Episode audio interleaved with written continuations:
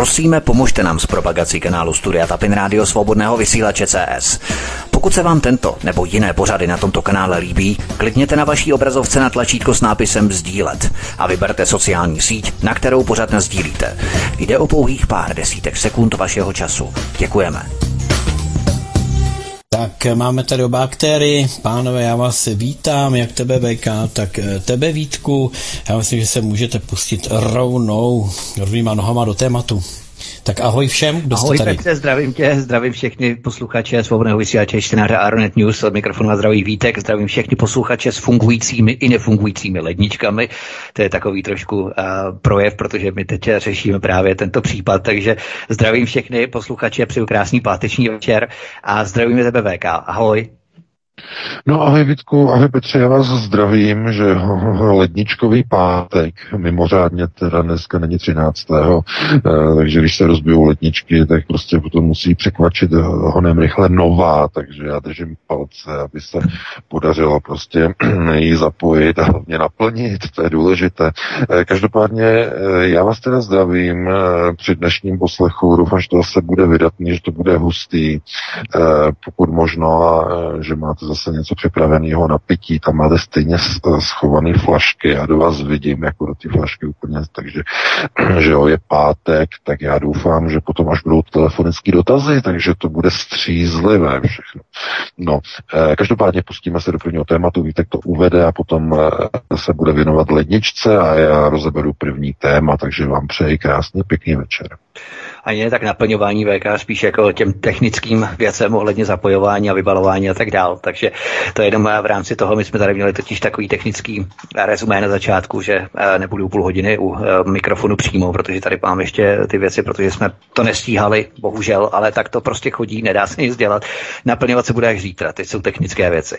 Ale pojďme na první téma, tím nebudu zdržovat, jsou takové interní věci trošku úsměvné, tak abych to trošku odlehčil. Pojďme na první téma, které tady máme připravené, diamantový řez Neuvěřitelná schoda poměrů volebních výsledků prezidentských voleb ve Francii, na Slovensku a teď i v Česku naznačuje děsivé spiknutí anebo důsledek genetiky. Viděli jsme to všichni, Čaputová, Ševčovič, Macron, Lepenová, Pavel Babiš, všechno 58 ku 41. Je to VK vážně náhoda? No, eh, náhoda. Náhoda to samozřejmě není, protože ve všech těchto zemích a zdaleka ne, jenom, eh, nejenom tedy v České republice, nejenom na Slovensku, nejenom ve Francii, eh, probíhají už po dobu 30 let, řekněme od pádu železné opony, stejné procesy, které jsou řízeny tedy globalisty to znamená eh, přeměna genderového genofondu, eh, neoliberalizace celé Evropy, celé západní populace, abychom byli přesnější. A protože tyto procesy ovlivňují hlavně mladou generaci, tak dochází k něčemu, eh, čemu se říká generační rift, nebo generation rift, generační trhlina ta je typická tím, že v matematice a hlavně tedy eh, v, takzvané demografické statistice vytváří přesně vzorcové eh, paterny. To znamená, eh, jsou to, jak by se to dalo říct, vzorce, přímo vzorce určitého chování obyvatelstva. A Ono je to trochu zvláštní, protože když se podíváte na eh, výsledek eh, nebo na takové divné prostě výsledky voleb, mm, tak eh, se podíváte zpátky o teď už vlastně jako více než dva roky, že samozřejmě, když v listopadu 2020 byly sfalšovány volby amerického prezidenta, tak eh, dostanete pocit, že vlastně v dnešní době už se dá falšovat úplně všechno. Eh, a proč to třeba nezaokrouhlit na ten poměr 58-42, to znamená vytvořit někde okolo čísla 1,38 jako hm, tedy poměr, že, který je vytvořený, vytvořit okolo toho nějaký symbol, nějakou mantru. Eh, ono by to znělo krásně, že? To znamená, sfalšujeme volby a aby nás nikdo neodhalil, tak hned v několika zemích uděláme stejné, eh, prakticky totožné výsledky. No, to je trochu na hlavu, že? No, musíme si to vysvětlit. Podívejte se. Když uh, hodíte do bazénu 10 dětí a z nich 8 neumí plavat, máte vysokou pravděpodobnost, že 8 dětí se utopí a dvě se na to budou dívat a řeknou, my jsme to vyhráli, my jsme to takzvaně vyhmátli, že. Když budou mít rozum ty děti, když ne, tak prostě si toho ani nevšimnou. Ale takhle to funguje de facto i e, v demografii, v populaci. Jestliže máte neoliberalizované školství, které je prostoupeno 30 let stejnými procesy řízení, naprosto stejnými a totožnými, dostanete úplně stejný F. Úplně stejný efekt. Jděte dneska do jakékoliv školy a začněte mluvit o pronárodních tezích. Dostanete nálepky. Dezolát, opice, proruský šváb a tak dále. A v té společnosti, v tom vzorku, najdete maximálně 10% těch studentů na té škole, kteří vás takhle oslavovat nebudou a budou mít podobný názor jako vy. A takhle to uvidíte na všech školách. Takhle to uvidíte na školách v Německu, takhle v České republice, takhle na Slovensku. Jak je to možné? No je to samozřejmě způsobené tím, že geneticky v genomu člověka je eh, zakódováno něco, eh, co bychom mohli nazvat jakožto, jako zpětnovazební systém, to znamená na zpětné vazbě, vzhledem k, ke společnosti a k prostředí, kde se člověk nachází dlouhou dobu a jak na něj prostředí působí.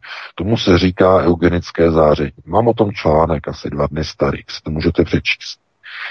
A Tohleto záření působí na celou populaci s výjimkou zhruba těch 10 až 15% přičemž eh, Jung, tedy Karl Jung, hovořil někde o 7% ale to už jsou drobné, o tom nebudeme tady polemizovat. A zkrátka je to tak, že každý ten vzorek té společnosti je reprezentativním statistickým vzorkem. To znamená, že bude se blížit nějaké proximitě, v jednotlivých zemích. A jestliže uh, spustíte volby v jednotlivých zemích, kde působily stejné eugenické procesy řízení, přičemž víme, že genetická zpětná vazba je stejná v celé západní populaci napříč, to znamená, že výsledek bude stejný, totožný nebo blízce totožný mezi jednotlivými zeměmi. Jakkoliv to vypadá neuvěřitelně, jak je to možné, je to zkrátka realita jako s těmi dětmi hozenými do toho bazénu. S tím se zkrátka nedá nic dělat. Eh, ne, někdo si myslí, že přece, a tam v té Francii jsou úplně jiní lidé, ale nejsou. Jsou úplně stejně přeprogramovaní jako Češi, jako Slováci, jako Němci, úplně stejně totožné procesy řízení. V té Francii také používají zubní pastu Colgate, stejně jako v Česku, jako na Slovensku. Globalizovaná společnost, indoktrinace, všude jsou stejné globalistické procesy, které na jednotlivých prioritách řízení, který je šest za normální okolností pět a šestá momentálně se odehrává na Ukrajině, tak na těchto prioritách řízení probíhají stejné procesy eugenického záření na jednotlivé společnosti v jednotlivých zemích úplně stejně, totožně.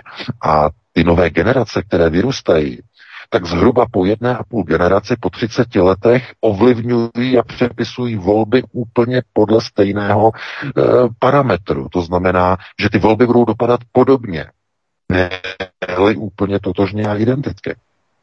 Protože přichází nový volební elektorát, který vyrůstal pod stejnými procesy řízení.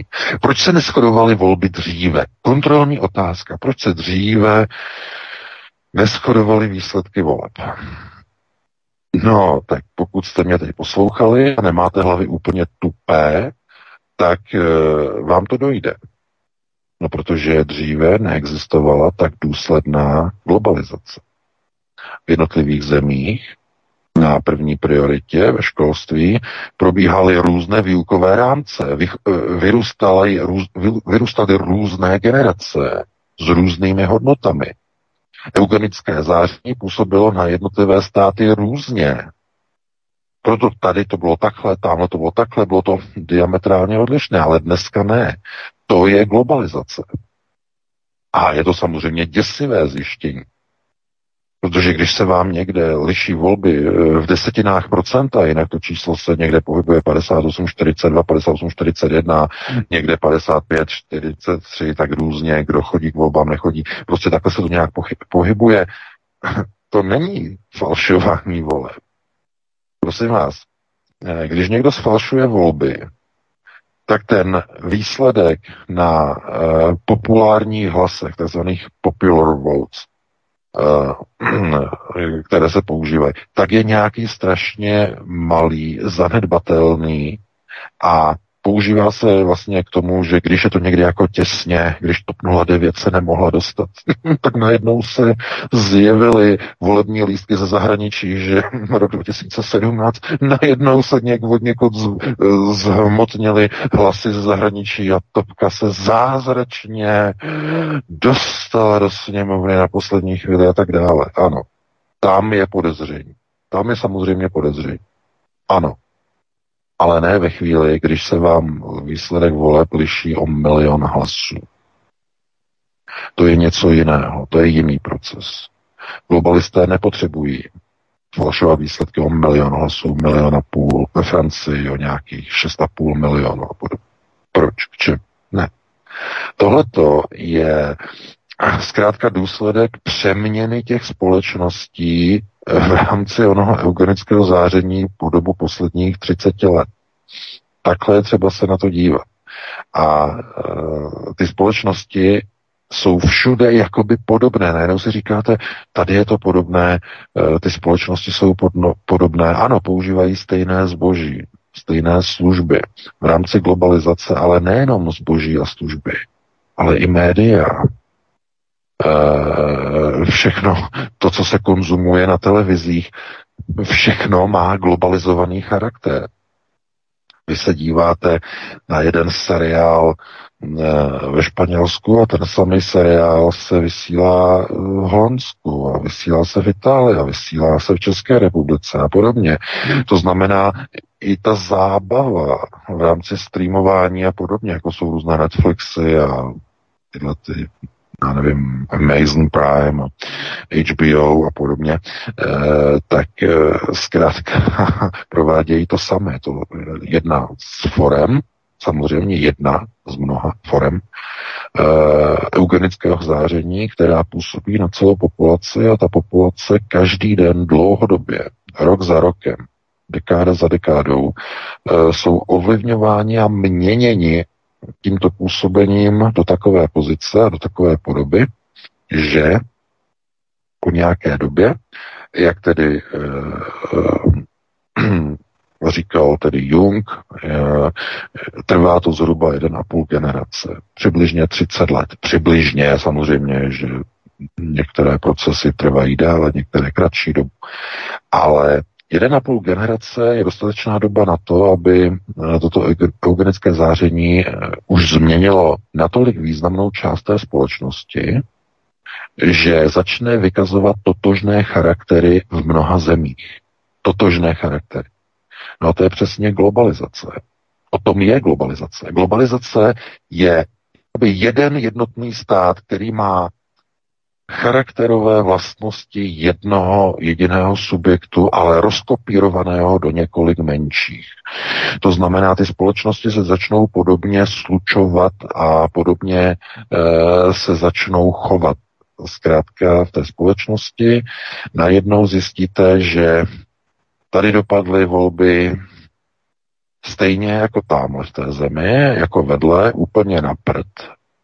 Jak je to možný, što slučilo, A on na, na to kouká a že prostě oni tomu jako nechápou a nerozumí, ale oni přitom moc dobře rozumí tomu, že už si nerozumí ani se vlastními příbuznými.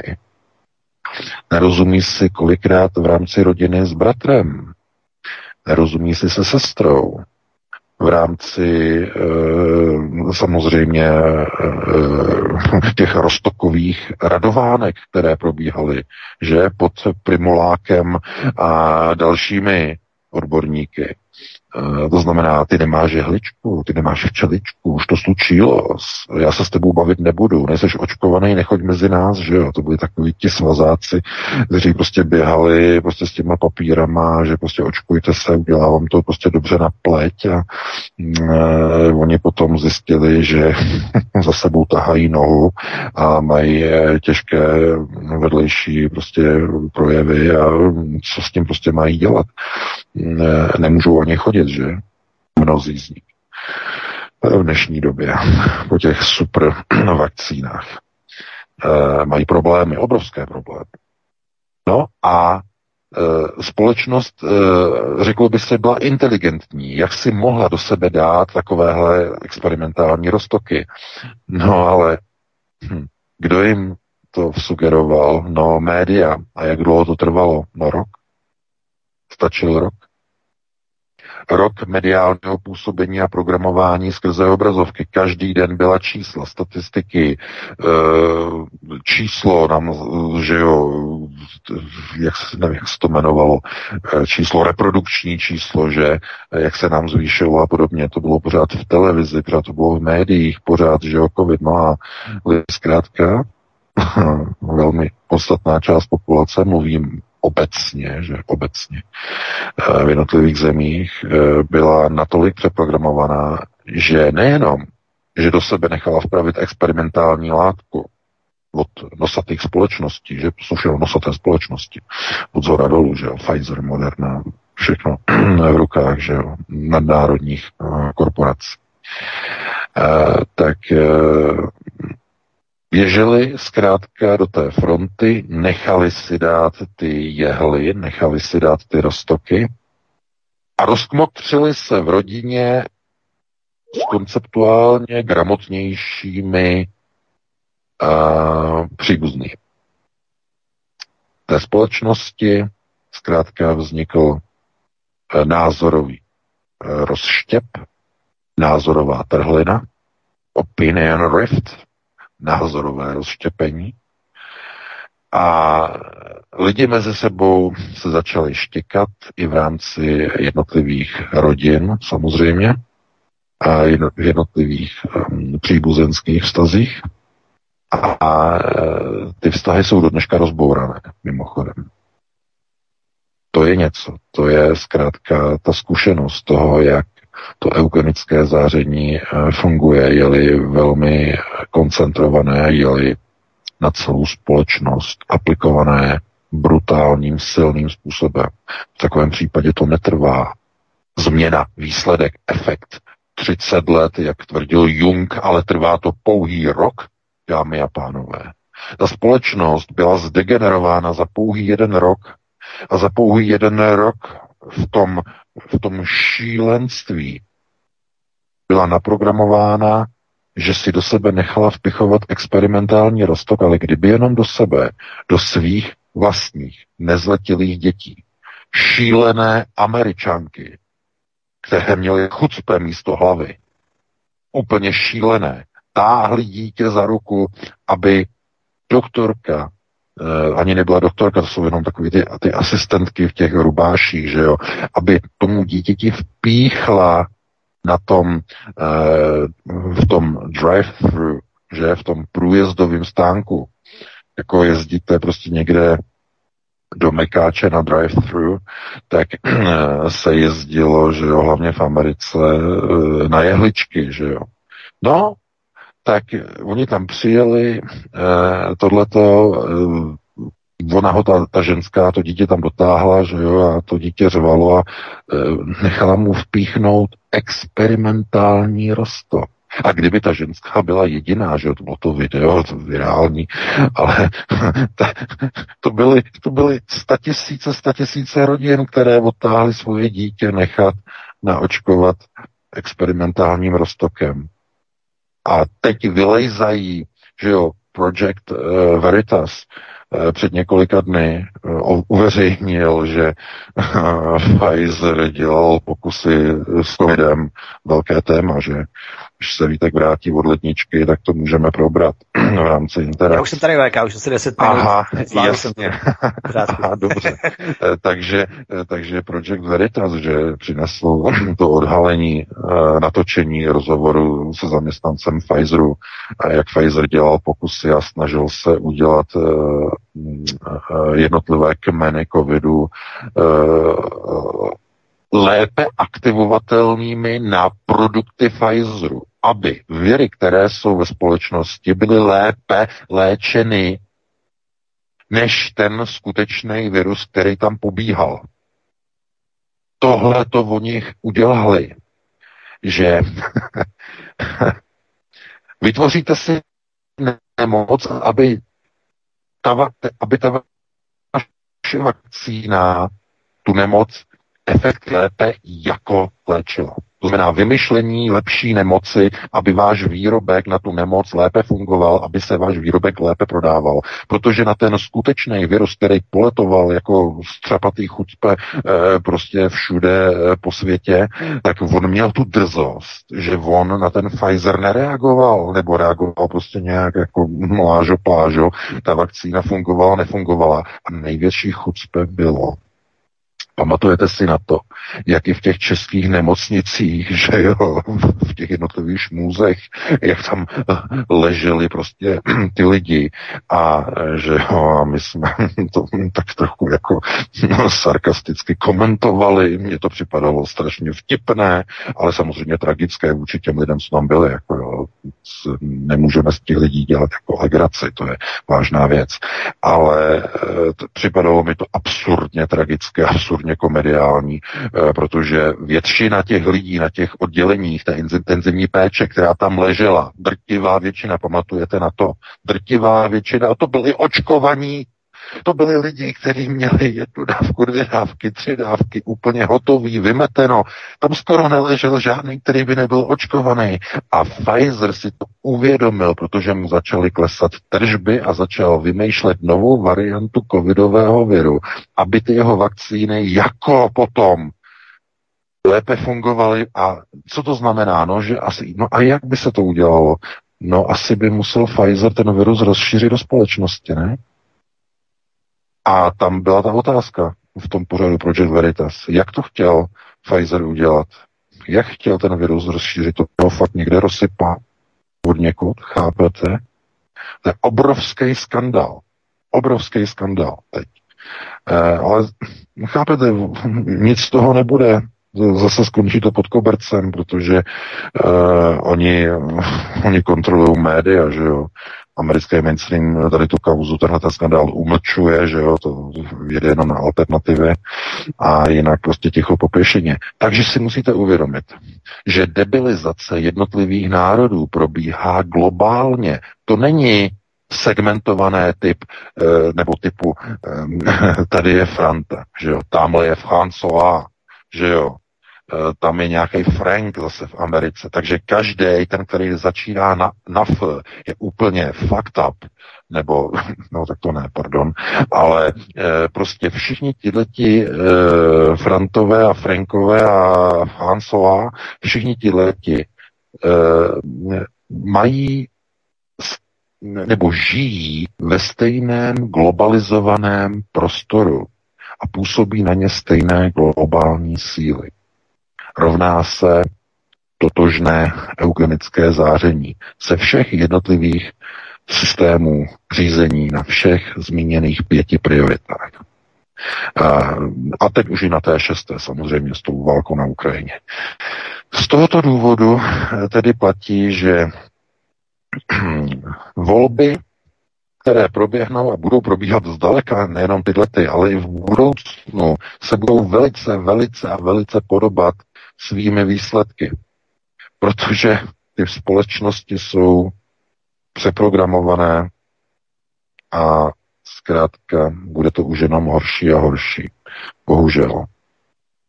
Ty volby, zejména to, já už jsem o tom hovořil před pěti lety, eh, eh, v souvislosti s tím druhým zvolením Miloše Zemana, že tehdy jsem říkal, Miloš Zeman vyhrál těsně, no, bylo to jen tak tak, ale Bůh ví, jak to bude za pět let, jsem tenkrát říkal. No, vidíte, a přesně k tomu došlo. Zkrátka letos už to nestačilo.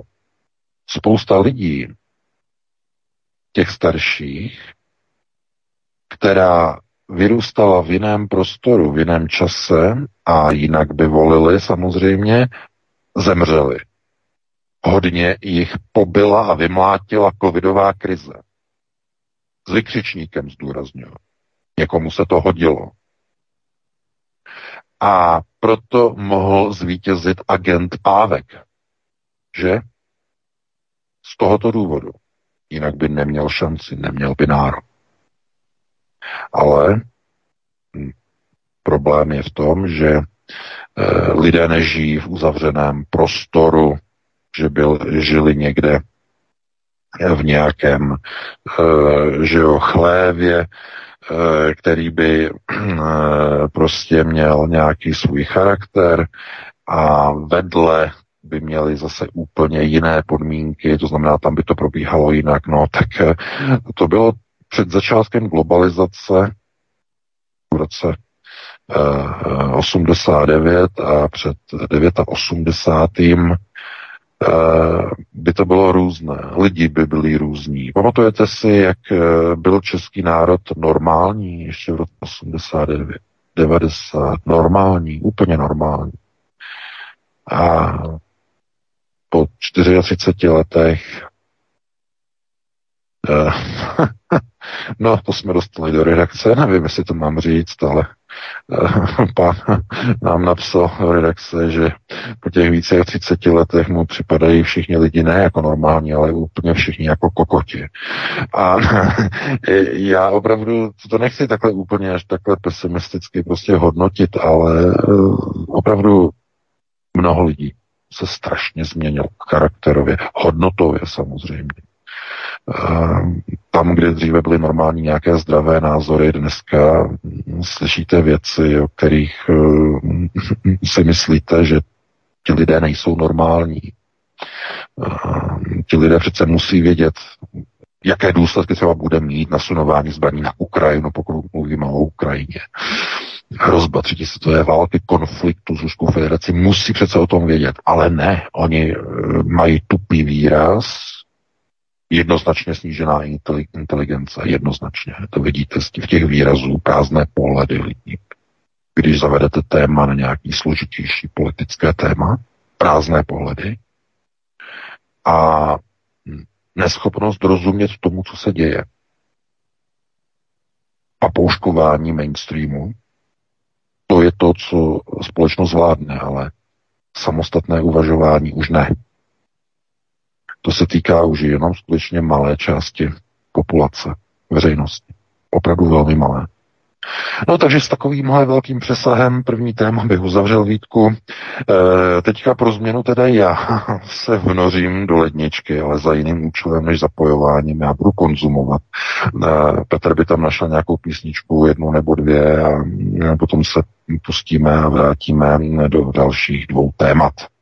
Dobrá, VK, takové střídání stráží u ledničky, také za jiným účelem, jak si říkal. Je to takové, jak si nadnesl vytváření minových polí. Člověk, když konverzuje s někým, pouští se do interakce s někým eh, člověkem, koho třeba méně znáš, tak je to něco jako, že by si musel našlapovat opatrně, trošku vystrašeně, aby se s náhodou nedotkl nějakého tématu, na které má ten člověk diametrálně názor a cholericky z nuly na sto hned vylétne a začne tě e, nějakým způsobem okřikovat, e, co si to vůbec myslíš a tak dál. Prostě je to dnes hodně nebezpečné, jsou taková minová pole mezi lidmi, což právě je no, Samozřejmě, protože okamžitě prostě začnou prostě lítat prostě nadávky, že jo, míroví štváči a e, dezoláti a e, produští šváby a dezinformátoři a hoaxeři a podobně. Takže e,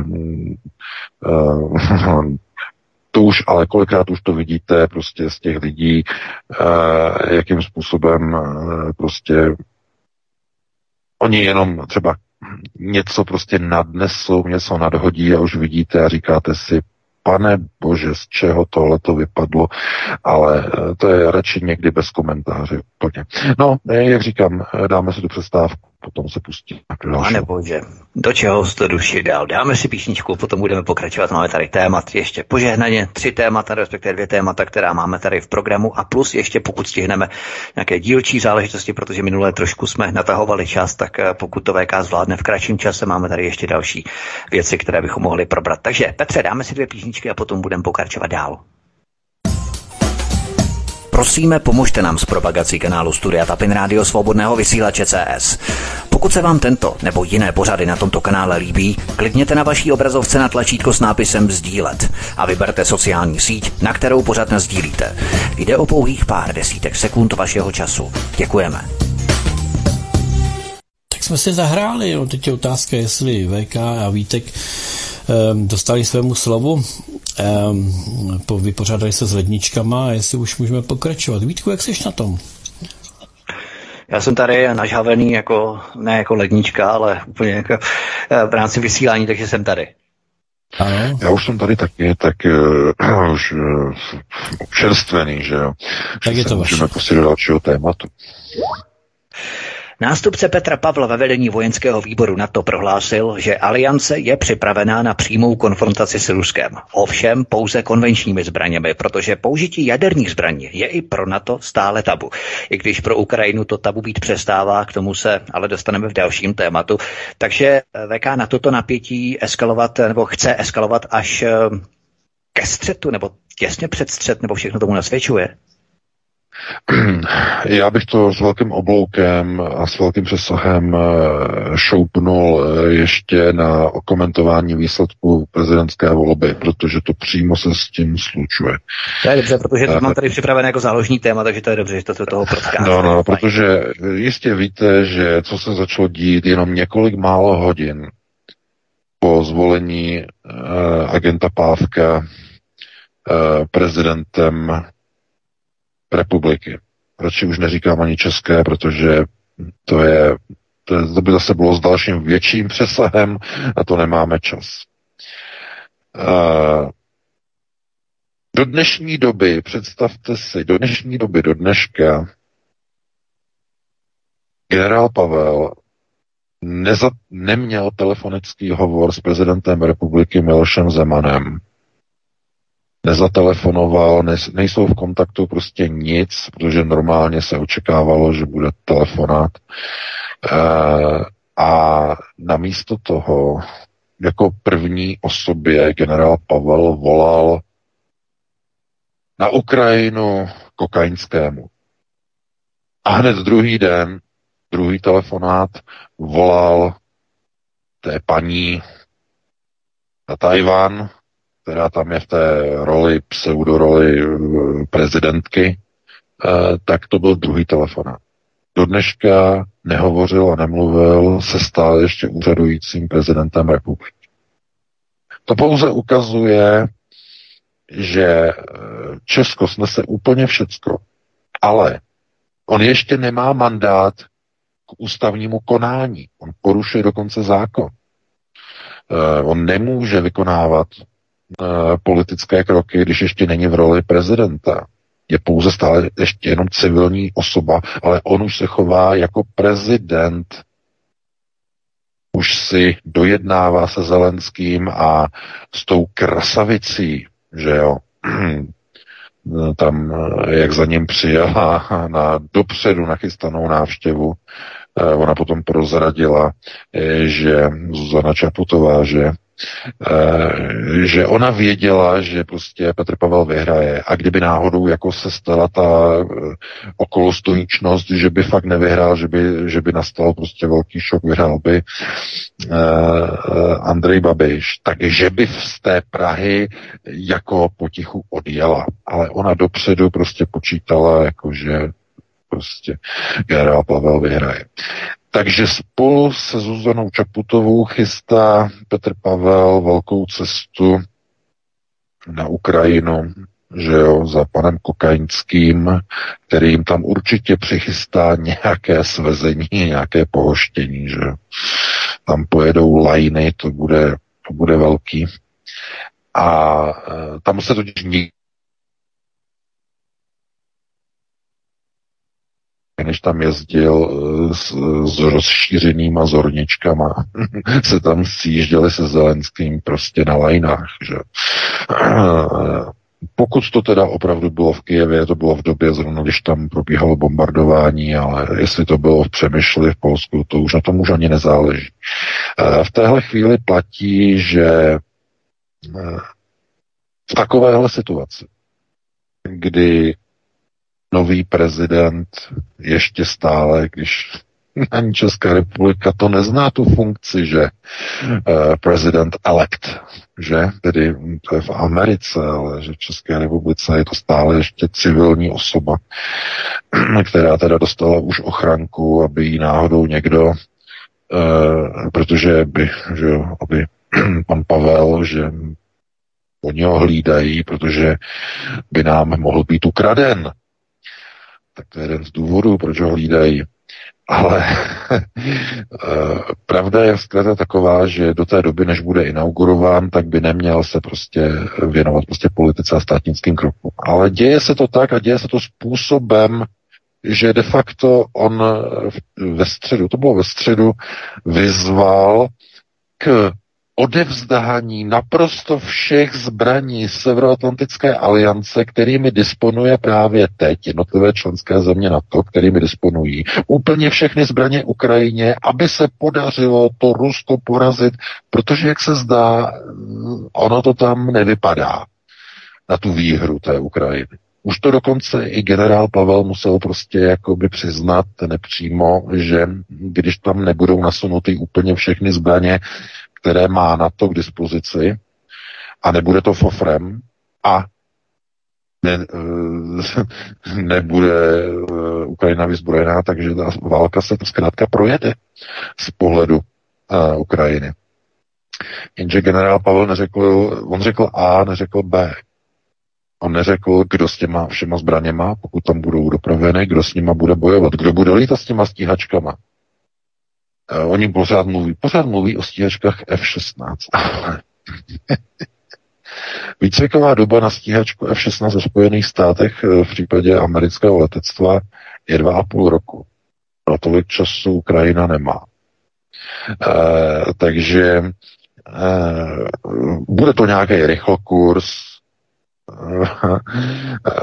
oni si tam přivezou pár chocholů, uh, naučí je ty letadla nastartovat, trochu s nima lítat, uh, bude to trvat tak zhruba půl roku, no, možná deset měsíců, oni to možná zkrátí jenom na tři měsíce, ale dovedete si představit, co s těma strojema, pokud je Ukrajinci dostanou, co s nima na té Ukrajině provedou respektive ne oni, no a možná, že i oni samozřejmě, ale spíše rusové. E, tohle je eh, ode zdi ke zdi politika.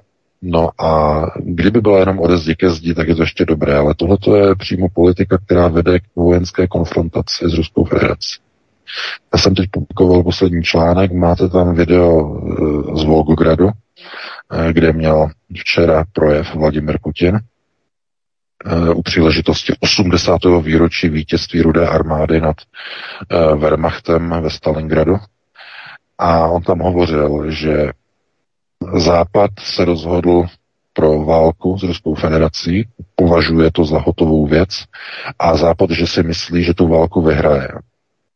Vladimir Putin varoval, že to je velký omyl, že to je chyba, že si tohleto západní politici myslí. Ale vidíte, že všichni politici jedou pro válku, jedou pro válečnou NATO.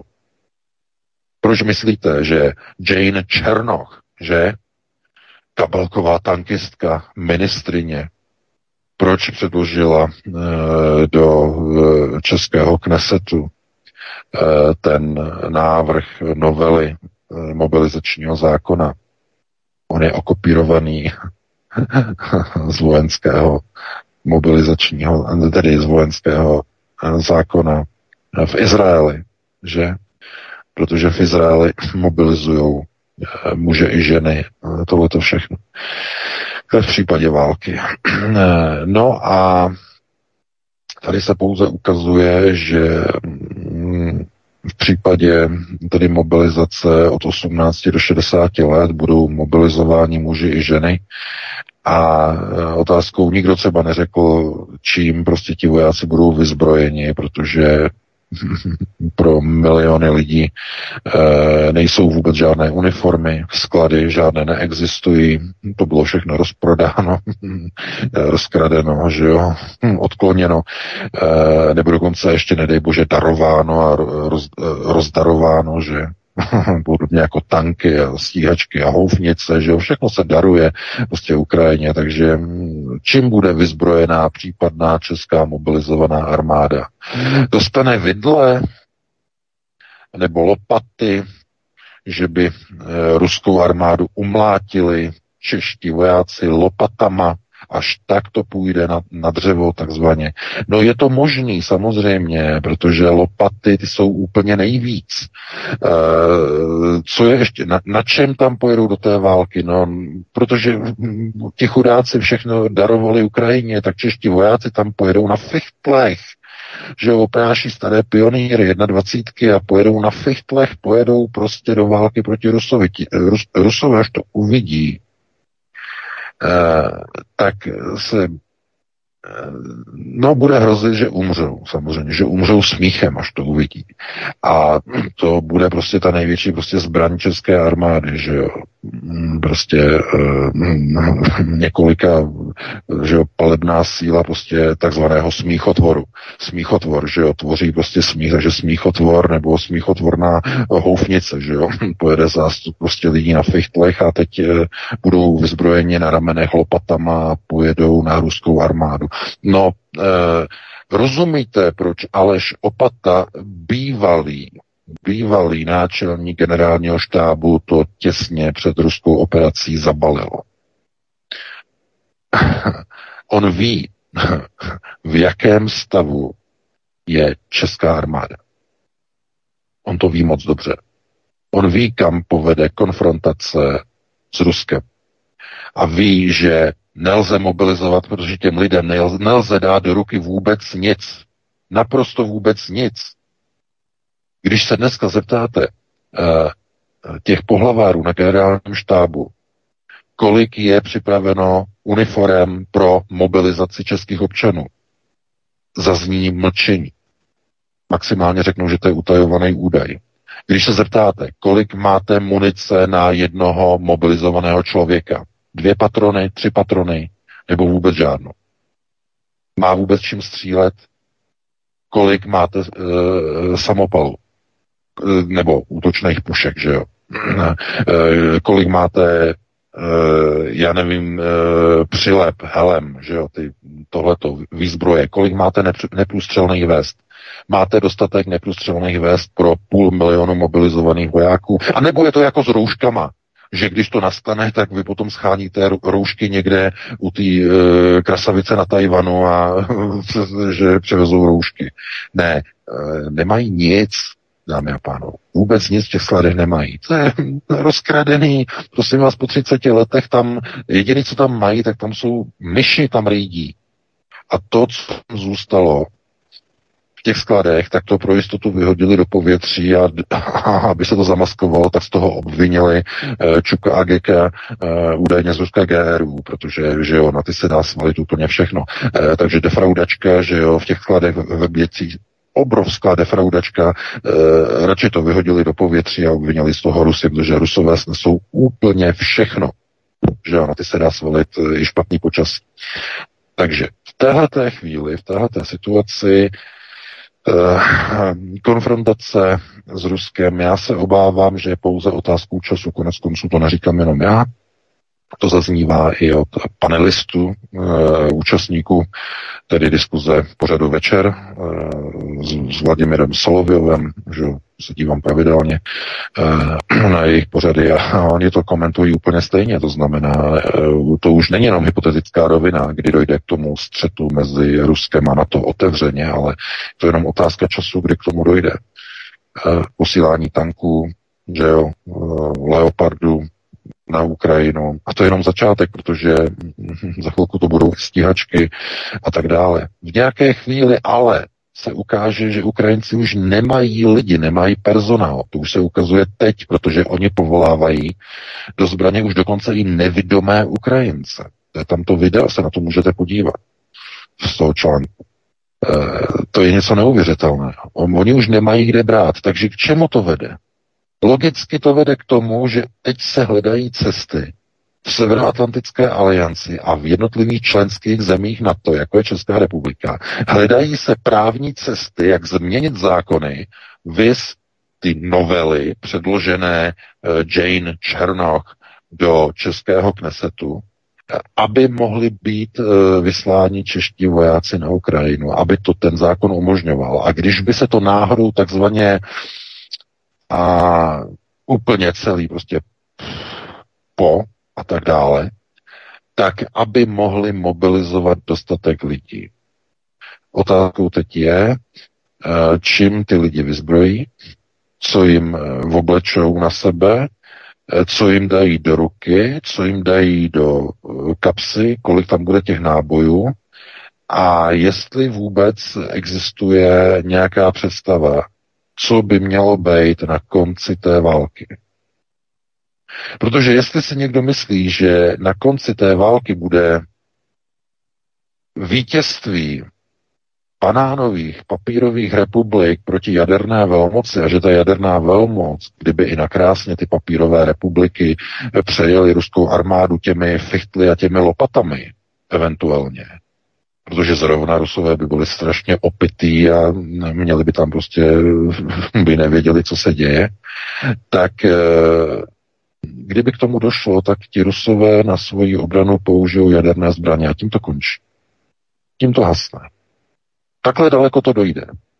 A jestli eh, si, jestli tohle to nechápou takové prostinké slečny paničky jako Jane Černoch a další, že k tomuhle, to, že to má jenom jediný výsledek. To je jednoduchá rovnice, která má jenom jeden výsledek. Když eh, budete posílat zbraně proti Rusku a budete podporovat válku proti Rusku, tak ničím jiným, ničím jiným, než když půjdete takzvaně durch, úplně do konce proti tomu Rusku, tak ničím jiným než jadernou katastrofou to skončit nemůže. To není strašení, to je konstatování faktu.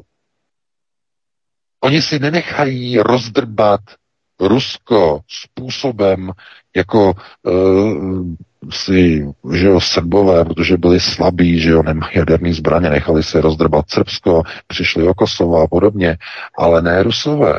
Ti nejsou v téhle pozici. A co myslíte, že Rusové jakou mají motivaci? No vždyť začátkem týdne, kdy to bylo v úterý, eh, proběhl v Evropském parlamentu eh, seminář, konference o eh, mm, konceptech a návrzích a možnostech dekolonizace a deimperializace Ruska. Že? Bavili se o tom, jak rozbít Rusko na menší státy, na menší části. No tak myslíte si, že Rusové budou takhle čekat se založenýma rukama, až jim e, prostě sionističtí rozeberou Rusko na prvočinitele. A což Rusové? Rusům to může být jedno, ale myslíte si, že, že Halacha se na to bude dívat a že takhle, že chasičtí tam takhle budou jako čekat v Kremlu, až sionističtím rozeberou Rusko. Prosím vás, nebuďte, nebuďte naivní. Takže mm, to, co, nebo to, čemu se zkrátka blížíme, je vojenská konfrontace mezi Severoatlantickou aliancí a Ruskem. Zabránit se tomu dá jedině tak, že se to znormalizuje a že, že zázračně západní politici dostanou rozum a uvědomí si, kam by to zašlo. Že v nějaké chvíli vystaví stopku a řeknou, tady to končí, dál už nepůjdeme, my jsme riskovali proti tomu Rusku moc, eh, mohlo by to přerůst do jaderné eh, konfrontace, tady to zastavíme. To je jediná možnost, že v nějaké chvíli ti západní politici dají nohu na brzdu. Jedin, jedině tak. Pokud ne, tak to bude špatný. Potom rok 2023 bude, bude možná tím rokem, který vstoupí do dějin, ale způsobem, že žádný jiný rok takovým způsobem do dějin ještě nevstoupil. Takže takhle bych uzavřel tady to téma, Vítku, a pustíme se do dalšího nebo třetího tématu. To právě, že uvidíme, jestli západní politici zmoudří a nebo budou stále divočejší a zdivočelejší spíš stádo, které bude eh, neskutečným způsobem euforicky vřeštět, hystericky vřeštět eh, v rámci té eh, standardní rusofobie, toho narrativu, étosu, který slyšíme v běžných mainstreamových médiích. Mě jenom na Margo, já to nechci zlehčovat, protože je to opravdu vážné téma, ale mě opravdu totálně rozbourali ti nevědomí Ukrajinci. Mě by zajímalo, čím by chtěli, aby stříleli, jestli třeba nějakými brokovnicemi, které mají větší rozptyl, aby trefili třeba aspoň něco, nějakého medvěda, který běhá po lese. Jo, nebo... Naprosto, já jsem to vůbec nedokázal prostě identifikovat, eh, jakým způsobem tohleto, ne to už zoufalství, ty odvodové komise mají nějaké kvóty ze zhora, jo, z Kijeva, mají e, kvóty a musí ty lidi odvést, jinak jsou tam, je tam křik. A oni musí ty lidi odvést, aby měli čísla, jo, aby měli čísla. Nikdo se neptá. A oni to zkrátka rozešlou úplně každému. Jo, a oni potom si to uvědomí a jako potichu potom ty lidi jako dají z toho rastru třeba pryč, ale eh, nebo aspoň teda předpokládám, že když ten člověk je nevědomý, tak eh, ho přece nemůžou poslat na frontu, ani, ani dokonce ani, ani v týlu nemůže pracovat přece. Eh, nevím, jak by mohl pracovat někdo v týlu, já nevím. No, opravdu, tak eh, to je, to je komplikovaný, strašně komplikovaný. Uh, no, eh, ale... Mohl nabíjet, maximálně mohl nabíjet třeba někomu kanon. No, mohl by nabíjet, ale, ale... A ne, nebude to dělat legraci, to, to, je, to, je, to, je, to je opravdu, to je to úplně, úplně ne, neuvěřitelný. No. To, co, to, co oni, oni tam povolávají lidi bez nohou, to byla ta reportáž na ruské televizi, ten rozhovor s tím, s tím Ukrajincem, Eh, to, bylo, to byla opravdu síla. Eh, on myslel původně, myslel, že je to omyl, ne, nebyl to omyl, oni ho fakt dali, aby nabíjel do, proti, eh, do toho protiletadlového kanónu, on tam seděl na té židličce, to je takový ten otočný s tím protiletadlovým laufem, a tam seděl a tam ho dali a seděl a prostě bez těch nohou a že měl prostě střílet, ale e, protože ten kanon má on to není kanon, je to, je to kulomet, jo, dvou, dvouhlavňový, ale velký. A on má nějaký zpětný rázy a on díky, jako, nebo ne díky, ale kvůli tomu, že prostě jako má ty nohy prostě nad kolenem jako by amputovaný, tak on na té židličce prostě jako poletoval, že to s ním házel strany na stranu a e, zkrátka ho potom poslali domů po několika dnech. Ale opravdu ho na několik dní zkrátka na tu frontu odeslali. Teprve když viděli, že to nemá prostě smysl, tak ho dali pryč. Uh, to je zoufalství ukrajinské armády. Naprostý zoufalství. Oni už nemají nikoho, musíte si uvědomit, oni už nikoho nemají. Však podívejte se na ta videa, hlavně teda na Telegramu, na YouTube se to, okamžitě to YouTube maže, ale Oni chytají lidi způsobem, že e, skáčou před auta, vytahují prostě lidi řidiče, když vidí, že jede jeden řidič, a, e, tak skáčou před auta, vytahují ho z auta, aby šel prostě k odvodu tohleto. Oni už nemají ty lidi kde brát. A proto si musíte uvědomit, že v NATO se hledají cesty, jak té Ukrajině pomoct tím, že se tam pošlou na tu Ukrajinu vojska NATO ale k tomu je potřeba změnit zákony. Proto i v té České republice, v tom hm, českém knesetu, jsou tam ty návrhy těch novel, aby, bylo, aby vláda mohla bez souhlasu parlamentu posílat do ciziny vojska až na 60 dnů a zároveň změna mobilizačního zákona. E, že jo, mobilizace mužů i žen 18 až 60 let. Takže proč a ten zákon mobilizační, že má být schválený v prvním čtení ve zrychleném projednávání. Žádné projednávání v, ve výborech. že za normální okolností diskuze. Ne, ne, ne, ne, ne, hned v prvním čtení a hned schválit, tam je požadavek, požadavek vlády v tom usnesení, že jo, že vláda podle paragrafu toho a toho žádá sněmovnu o schválení prostě v prvním čtení, jako kdyby hořelo. Chápete? Proč by na to spěchali? No, protože ono opravdu hoří. A co to znamená, že opravdu brzy budou chtít mobilizovat? Proč by na to tak spěchali? To nedává smysl. Když, když byste se na to dívali uh, z pohledu člověka, který jako je nezaujatý, proč by na to tak pospíchali? Chápete? To si musíte dávat do souvislosti. To je velice nebezpečný. Uh, oni mají svoje instrukce ze zhora, že jo. Kabelková tankistka, ta má instrukce z Pentagonu, že jo, a nebo No, to je přímo z tržiště, že jo, z americké ambasády. A e, že jo, Fiala, ten je, ten je úplně mimo. Mně, připadá jako, že, já nevím, on má, on je profesor, ale mně pořád připadá, že on na něčem ujíždí, protože on pořád jak rozhazuje těma prostě těma rukama, tak to je mimochodem psychi, takový psychický syndrom, že jo? Tohleto lidi, co hodně gestikulují, tak uh, potřebují odvést pozornost od uh, jako nejistoty, že jo? Že to je psycholog, to rozebíral, že lidé, co gestikují rukama, tak eh, jsou velice nejistí ve svém jednání a snaží se házením a rozhazováním rukou odvádět pozornost od uh, své nejistoty uh, ve svých výro- výrokových tezích. Když je někdo nejistý uh, v tom, co říká, tak rozhazuje strašně rukama do stran. Podívejte se na Fialu. No, to je psychologický posudek, který jsme si nechali na Fialu udělat uh, ve svodce. Takže hm, proč myslíte, že on má takové zvláštní, bizarní prostě jako výroky a podobně. Um, nevíme, jestli na něčem ujíždí.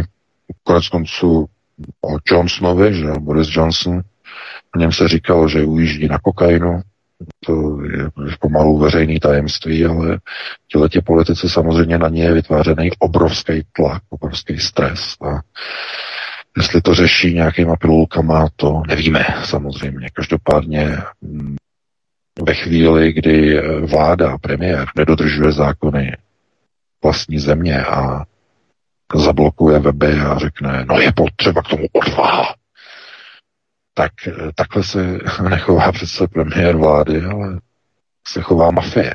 Je k tomu třeba odvaha. No, tak já doufám, že tohle to neřekne ve chvíli, až se bude rozhodovat o vyhlášení válečného stavu a o vysílání českých vojsk, nedej bože mobilizovaných lidí někam do války, do ciziny. Doufám. No takže tohle je takový zase další velký přesah.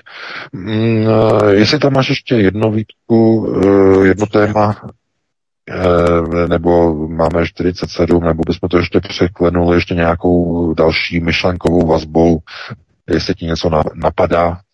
Máme tady třetí téma VK ještě v rámci toho jaderného konfliktu, protože západní, já jsem to právě načel ještě před těmi uh, slepými uh, Ukrajinci, nevidými Ukrajinci, kteří střílí ne ostrými, ale slepými náboji, tak uh, bych chtěl ještě doplnit v rámci toho jaderného konfliktu, pokud západní politici zmoudří, tak eh, ano, ale pokud se stanou stále divočejšími a zdivočejšelými, zdivočejšelými, ano, tak to bude ještě stále horší a horší. Protože ukrajinský velvyslanec v Berlíně oznámil, že Kiev chce zahájit diskuze o právu Ukrajiny na vlastnictví jaderných zbraní v důsledku porušených bezpečnostních garancí Budapešského protokolu z roku 1994 a obvinil Spojené státy a Velkou Británii z bezpečnostní zrady Ukrajiny. Myslíš, eh, že je reálná hrozba poskytnutí jaderných zbraní Ukrajině západem, že západní politici by do toho opravdu šli? Uh, um, já bych rád řekl, že ne. Protože i generál Pavel řekl, že je proto, aby prostě Západ uh, předal, eh, tedy země na to, aby všechny zbraně, které mají na skladech, jednotlivé armády, aby, se těch, aby ty zbraně naložili všechno, co mají, úplně všechno, co mají, aby naložili a odvezli na Ukrajinu eh, pro potřeby ukrajinské armády. Ale s výjimkou jaderných zbraní. Takže zdálo by se, že zatím v téhle chvíli o téhle eventualitě se neuvažuje, ale Co když ani všechny ty zbraně by ten výsledek té války nezměnily? Ukázalo by se, že ani všechny zbraně ze skladu na to nedokážou ten výsledek změnit, protože Rusové těch zbraní mají ještě víc. A to nasunutí těch zbraní by vyrovnali bez problémů. Protože co se týče konvenčních zbraní, celá Severoatlantická aliance se nemůže s Ruskem s početními stavy zásob zbraní, eh, protože Rusko je nástupnickou zemí Sovětského svazu a všechny zbraně, které měl Sovětský svaz, je v majetku Ruské federace. Eh, o tom bylo rozhodnuto na základě tzv.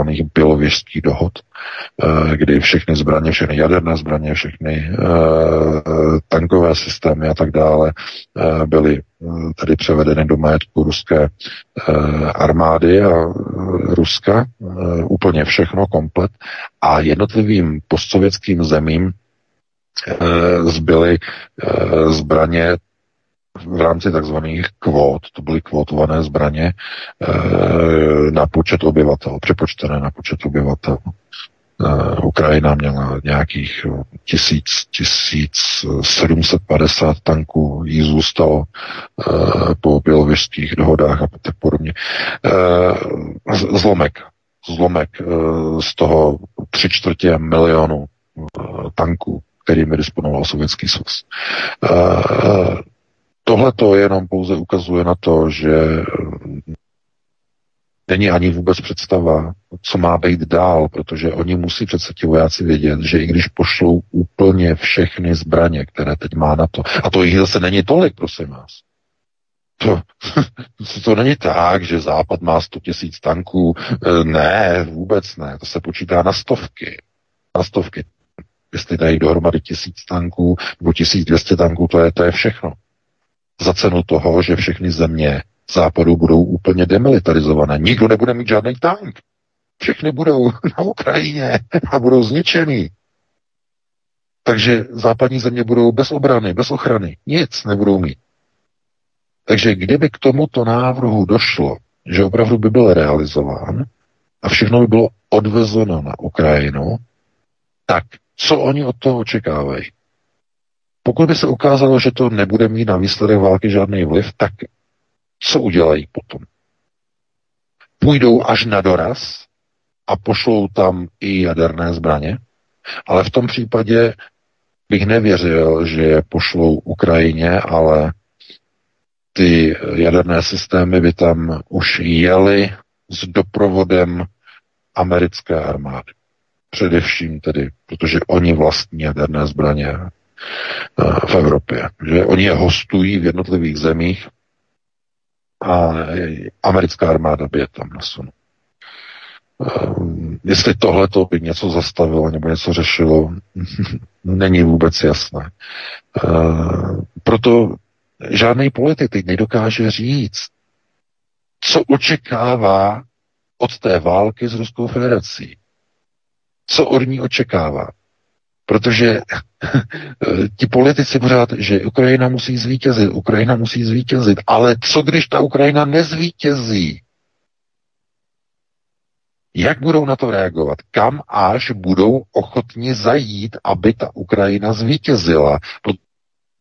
Že oni nejsou schopni se s tím smířit, že by Ukrajina to nevyhrála. Takže já se ptám, jak daleko jsou ti šílení politici schopni zajít? Úplně až na doraz, úplně až durch, úplně až, až tam, odkud není návratu, že prostě odpálí balistické rakety. Tohle to zkrátka v dnešní době nevíme. Můžeme pouze odhadovat, jaká je odhodlanost těch západních politiků, jak moc chtějí tu válku s Ruskem, jak moc ji chtějí. To bohužel my nevíme. Takže eh, takhle já bych to uzavřel, no a pustíme se asi do přestávky, Vítku, e, máme 2054, e, takže Petr tam najde nějaký pěkný písničky. No a potom bychom se pustili do telefonických posluchačů. VK, já, jestli se nebudeš zlobit, já se tě ještě zeptám, mě by to docela zajímalo, jaký máš na to názor Petr Pavel, jakým způsobem se uh, s vervou chopil té své funkce, tak eh, on ještě nebylo inaugurovaný, toho čeká až 8. března. Přesto se chová, jako kdyby byl už eh, prezidentem. Eh, má vůbec právo No, protože na to? On, je, on, je, on je kontrolovaný svými loutkovodiči v čele s Petrem Kolářem, bývalým velvyslancem v Rusku a Spojených státech. Já vím, ale neporušuje nějaký zákon, protože on není prezident. No, jako porušuje, jako to je zákon, je to zákon takzvané impozice, to znamená někdo, kdo kdo bez oprávnění zastává eh, úřad, eh, zastává úřední eh, výkon, tak bude odsouzen až na odnětí, až na tři roky, tuším, je to, je to paragraf zneužití postavení v rámci tedy impozice. Někdo se tedy staví do role orgánu, aniž by byl ještě jmenován, ale Prosím vás, Česko snese všecko. Eh, zákony platí v Česku jenom pro někoho, pro někoho neplatí, že by někdo obvinil, opravdu, že by někdo obvinil prezidenta, budoucí prezidenta republiky, to je naprosto iluzorní. To by muselo být někde v nějakém právním státě a ne v té komedii. Takže e, takhle bych na to odpověděl, no a pustíme se, jak říkám, do té přestávky, protože uh-huh já, opravdu, jako, eh, to bychom mohli prostě rozebírat eh, nahoru dolů.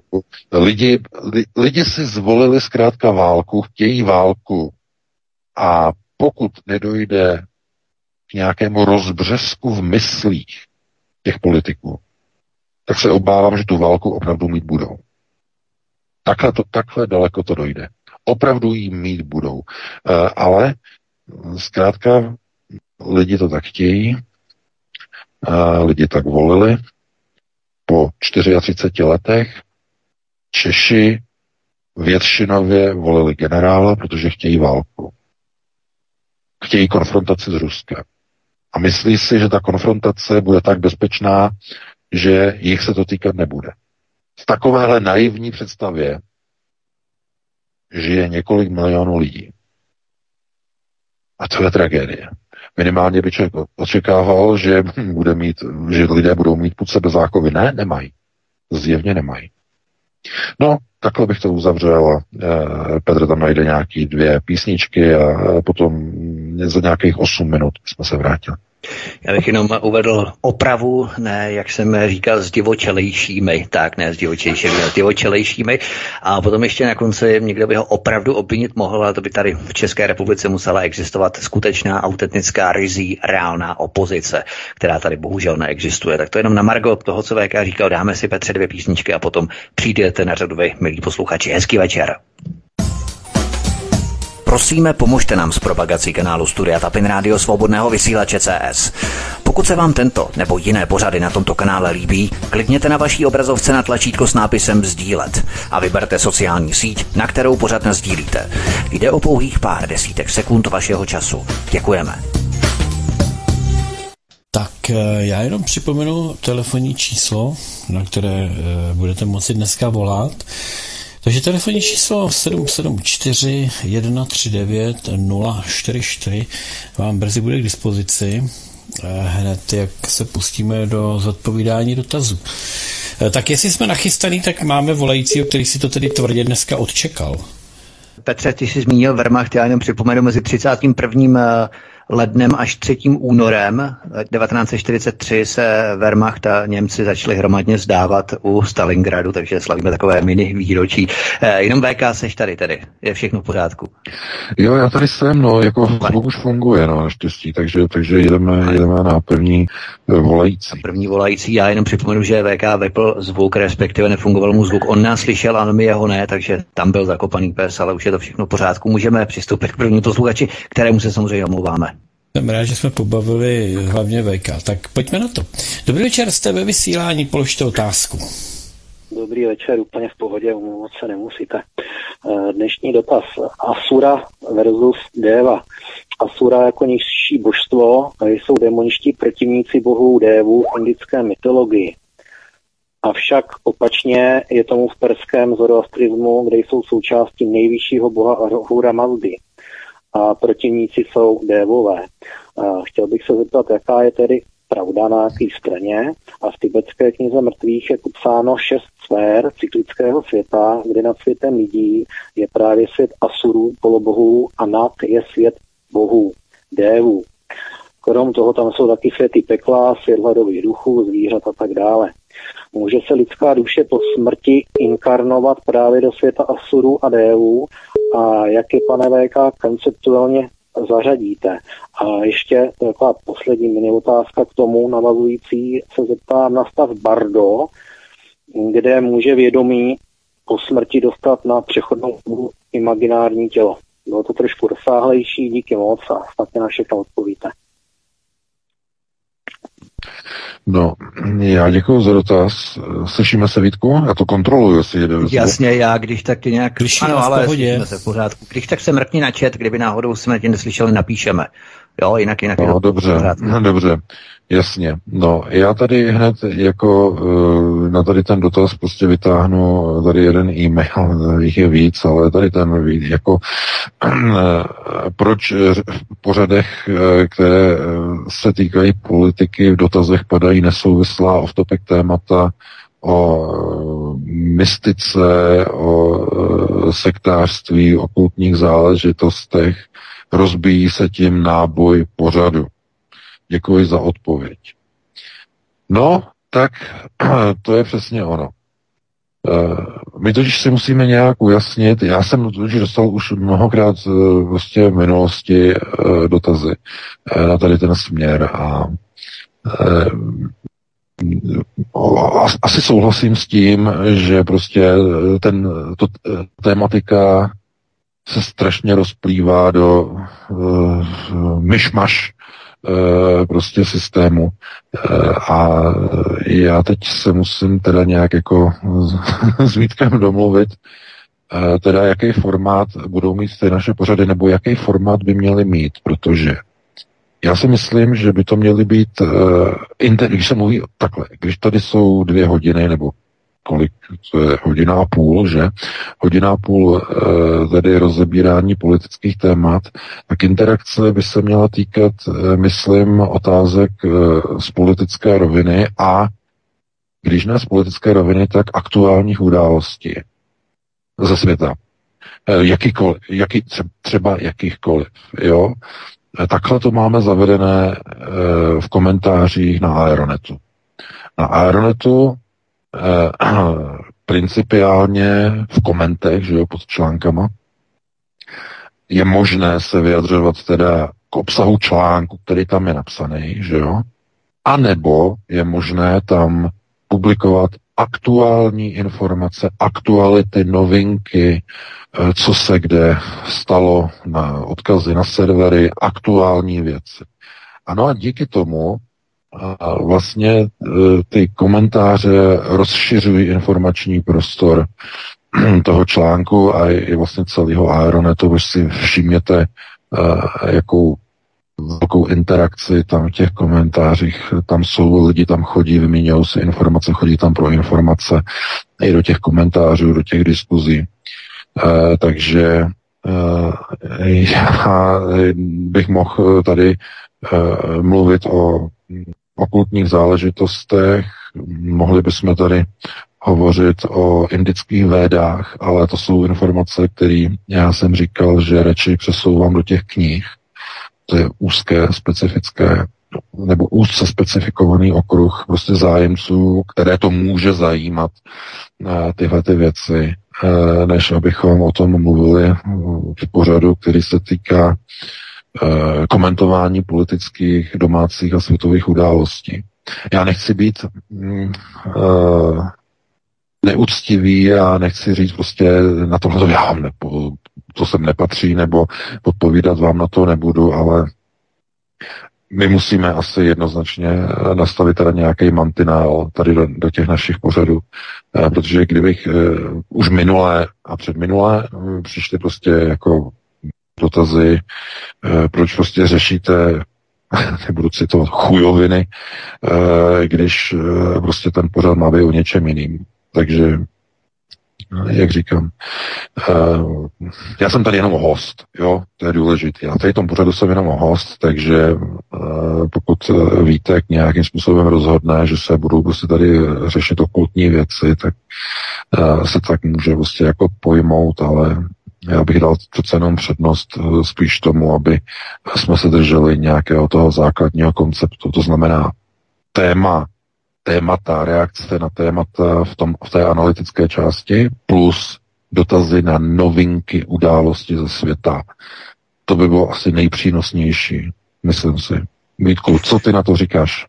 Já bych to taky tak viděl takto. Když jsme začínali spolu v roce 2017, eh, tak bych se po to jednoznačně podepsal, ale já si přece jenom myslím, že určité nadstavbové záležitosti 100 lidí 100 chutí a každý má trošku jiné zájmy, pokud to nebude samozřejmě převažovat, ale bude ten balans trošku takový eh, vyváženější, tak eh, může se ptát každý, co chce a pokud spíš si myslím, že by to bylo dobré hnát do věci kompromisu, to znamená maximálně 2-3 minuty odpověď, aby protože ty samozřejmě otázky jsou složitější, rámci toho pána, který kladl tu otázku na začátku a tam by to potřebovalo třeba desetiminutovou odpověď, což právě jsem toho přítelem, mě znáš, že potřeba, aby to bylo ordnunka, aby to bylo hlavně šnel, šnel, tak eh, právě je potřeba, aby to bylo na maximálně dvě, tři minuty, potom na další dotaz. Tak takhle bych eventuálně to bral a ani by mi to nevadilo. Prostě pokud lidi chtějí, tak se prostě zeptají a jako, nevím, mě by to fakt nevadilo, ale uh, Rozumím, protože takhle, mě ty naše, mě ty naše pořady, eh, ne, ne pořady, eh, ty komentáře, že jo, tady ty telefonické části mi trochu připomínají nikoliv interakce eh, jakoby dodatečných dotazů, otázky na politické systémy, jako jsou otázky odpovědi Valerie Pěkina třeba. Jo, lidé se ptají, nebo oni, oni se neptají živě, tam se posílají písemně ty otázky, že jo.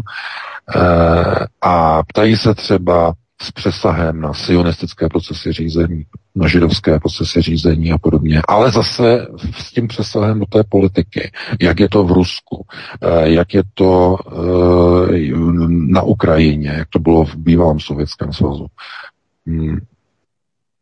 Nejsou to takové ty dotazy, které by byly úplně, eh, které by šly přímo prostě do okultních rovin, šly by do mysticismu, šly by do mysteriózních záležitostí, protože víte, že já o tady těch věcech strašně nerad mluvím, eh, protože to jsou všechno nebezpečné záležitosti. No, my jsme VK začali později dotazy, tak opravdu bychom měli zkrátit jít do dalších posluchačů, a nezlob se, jo, ale jsme fakt moc dlouhý. No, sam, samozřejmě. Eh, já vím, že prostě lidé budou prostě smutní, že mm, se tady prostě nerozebírají nějaké další věci, ale eh, já, jsem dostal před dvěma týdny e-mail od uh, naší čtenářky.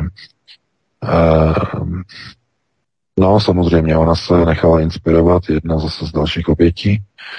Uh, experimentovala, našla si, poslechla si moje, můj záznam, uh, kde jsem mluvil o experimentu Eh, okultním experimentu eh, muž stojící za dveřmi.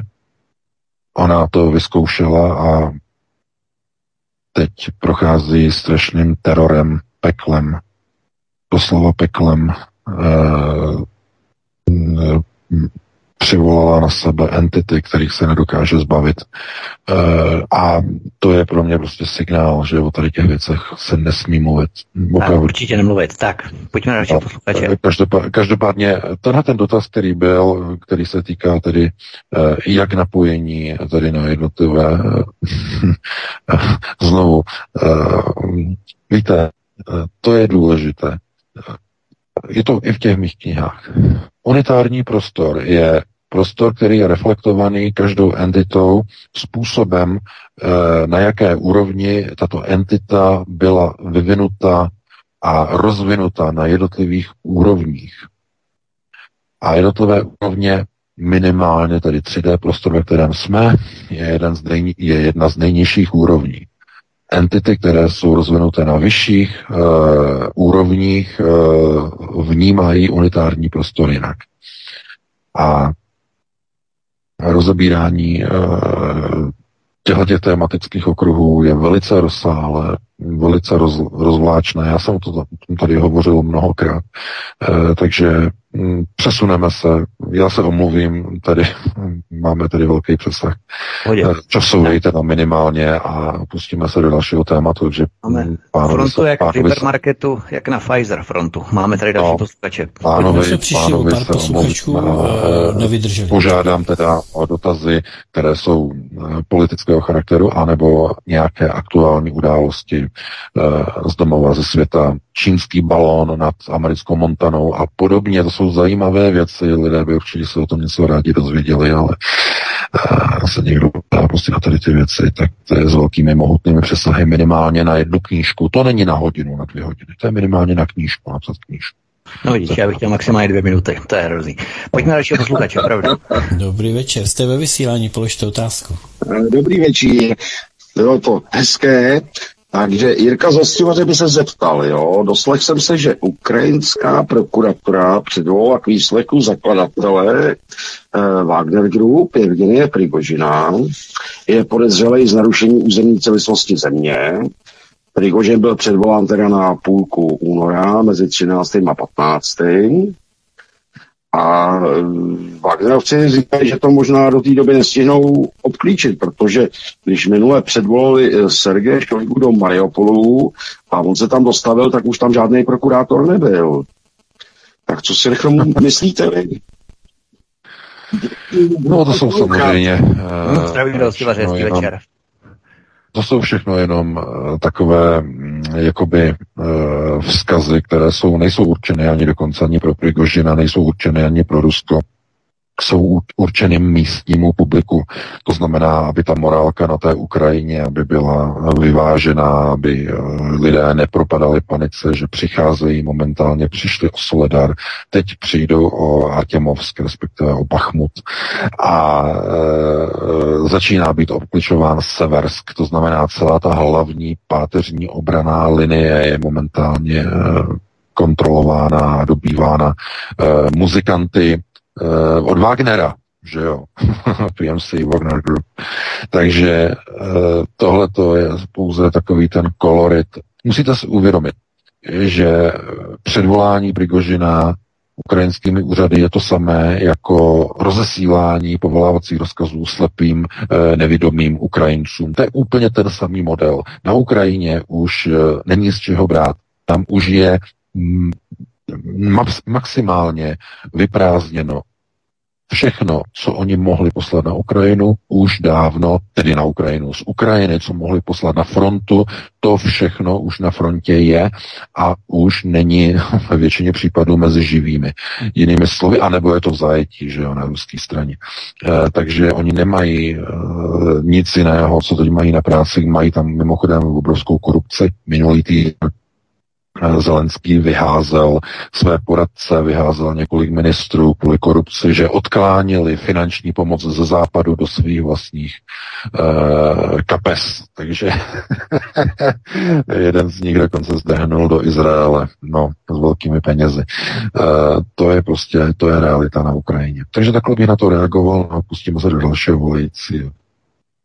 Dobrý večer, jste ve vysílání, položte otázku.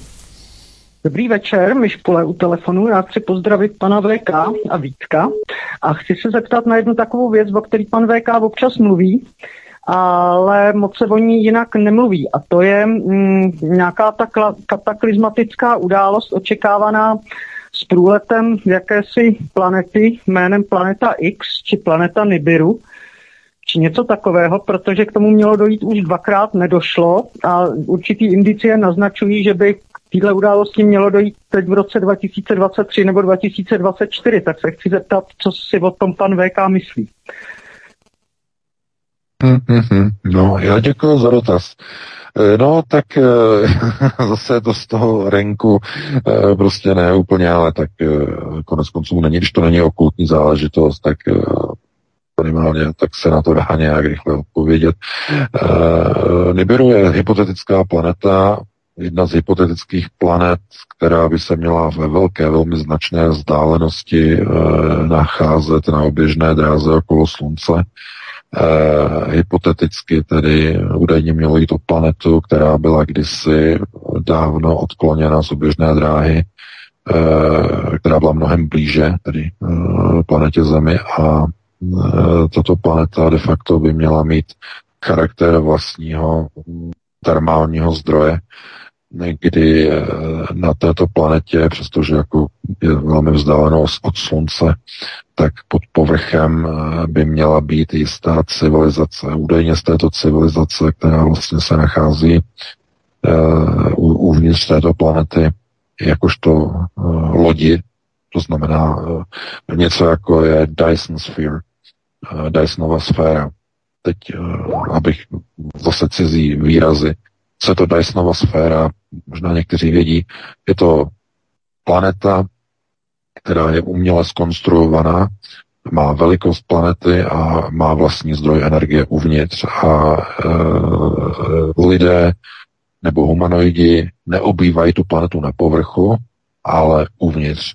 A právě Nibiru by měla mít charakter Dyson sféry. Takže je, je to hypotetická planeta. Kdyby se měla objevit, eh, bylo několik eh, datumů, několik, ale znovu, tyhle ty informace přicházejí z různých takových webových stránek,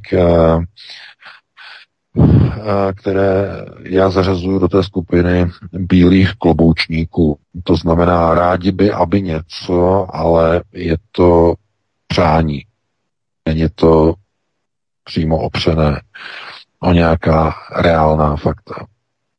A problém bílých kloboučníků se týká nejenom, nejenom Nibiru, ale týká se politických procesů řízení, systému řízení. Lidé by strašně rádi prostě změnili něco nějakým prostě zázrakem a čekají na mesiáše, tedy na bílé kloboučníky. Čekat na bílé kloboučníky je do značné míry mm, zoufalství eh, lidí v beznaději. To znamená, tam, kde už si lidé nedokážou prostě představit nějaké řešení, hledají nějakou vyšší moc, to znamená mesiáše, bílé klobouky a podobně. Eh, já bych předtím varoval. Konceptualita je o tom, že musíte si ta fakta umět poskládat, musíte umět čelit té eh, faktologii, té realitě a vyvozovat z toho závěry na svou ochranu, na ochranu vlastní rodiny. To je, to je konceptualita. Hmm. Eh, systém bylých kloboučníků opravdu by nedoporučoval a takhle bych to teda uzavřel a pustíme se do dalšího volajícího. Dobrý večer, jste ve vysílání, položte otázku. Dobrý večer, pánové, zdravím, tady Jiří. Jenom na, rychle souhlasím s tím, opravdu si nehrát s okultními věcmi. Mám k tomu i zkušenosti a velký respekt, ale teď se zeptám na aktualitu, konkrétně na osobnost Petra Fialy. Jestli je možný, kdyby pan VK řekl nebo naznačil, jestli se aspoň dá, nakolik ty procesy, které on dělá, jsou skutečně popudu jeho loutkovodičů, konkrétně třeba komise 300, a nakolik to vlastně z jeho minulých životů, jestli prostě skutečně byl toho Německa, nebo skutečně to už jakoby prožil a znova nám to tady předkládá, tak na tohle bych se chtěl zeptat konkrétně, třeba jestli tak třeba 30% má daný a zbytek jako doplňuje a tak dále. Děkuji vám. Mm-hmm. Tohle to je dobrá otázka. To je otázka dost poměrně do psychologie, eh, do rozboru lidí. Znovu, eh, to, co jsem říkal, co se týká tedy eh, charakterového profilu Petra Fialy, rozhazování rukama, divoké gestikulace, nejistota vlastních výrokových tezích, neukazuje na příliš nějaký vliv z minulých životů vliv z minulých, to je opravdu s velkým přesahem, vliv z minulých životů by se projavoval v některých uh, projekcích většinou těch uh, toho naturálního charakteru, že? Hypnóza je jedna z, z přirozených přírodních projekcí, to znamená v hypnóze by se dalo zjistit, jaké byly předchozí životy, ale u Petra Fialy mi připadá, že on je umístěný v sociální bublině svého eh, vyššího společenského statusu eh, ve sféře, eh, jak se říká, pan profesor, pan dokonalý a snaží se aplikovat některé tendenční politické postoje neoliberalismu na voliče a na společnost a stačí mu, když to zaobalí do pěkných a líbivých floskulí. Ale protože je inteligentní, Petr Fiala je vysoce inteligentní, to pozor, to zase nezaměňovat něco, jak se gestikuluje inteligence, to jsou dvě různé věci, e, tak on musí vědět, že ty věci, které on zastává, že nejsou úplně v pořádku. To znamená, není o nich úplně přesvědčen. A právě ta psychologie to odhalí, že ti lidé potom, když o tom nejsou přesvědčení, tak divoce gestikulují rukama, snaží se de facto ukotvit něco, čemu nevěří, do pevných rámců. To většinou zobrazují ty ruce, když jsou dlaně natažené proti sobě a ukazují třeba jako délku. Jo? Něco je takhle dlouhého, takhle dáte dlaně od sebe a jakože toto je takto dáno. Se podívejte na videa s Petrem Fialou. Jo? Něco je takto dáno, my bychom rádi takhle.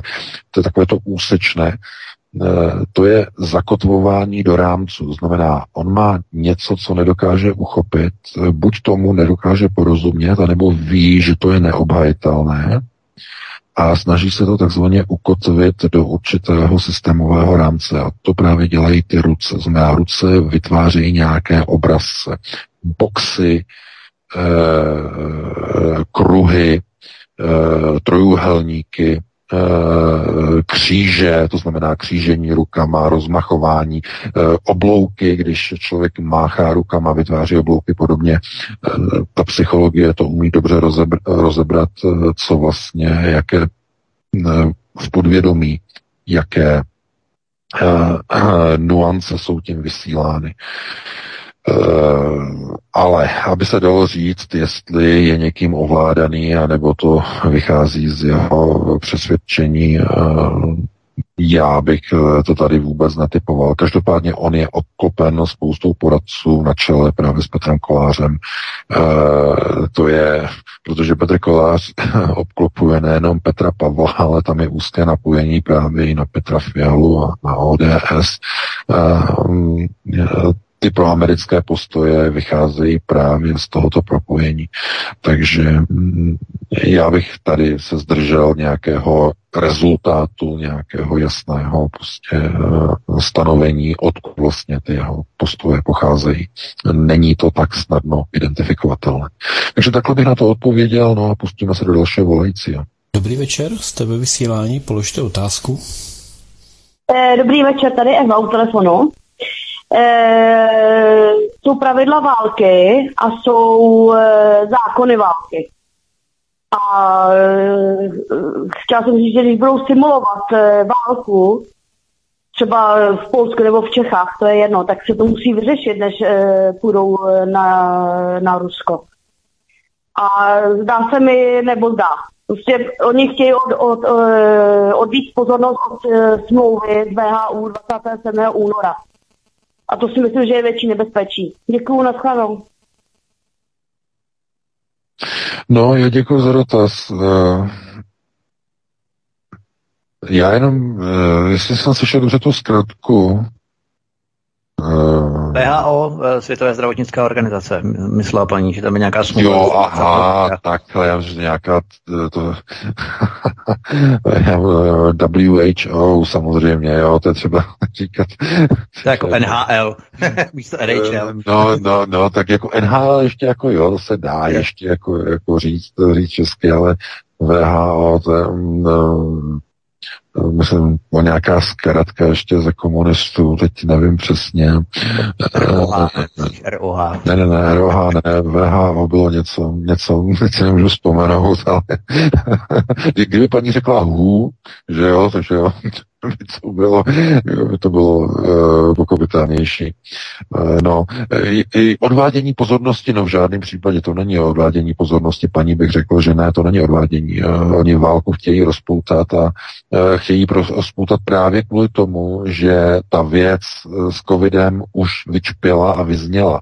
To znamená, oni potřebují teď nový proces řízení a ten je právě na Ukrajině. Válka. Všimněte si, začala ruská vojenská operace, minulý rok eh, v únoru a v tom okamžiku skončil COVID. Všechna média, konec s covidem. Zmizely roušky, e, zmizely e, všechny věci okolo očkování, najednou to všechno vyšumělo úplně, kompletně, totálně dostracena.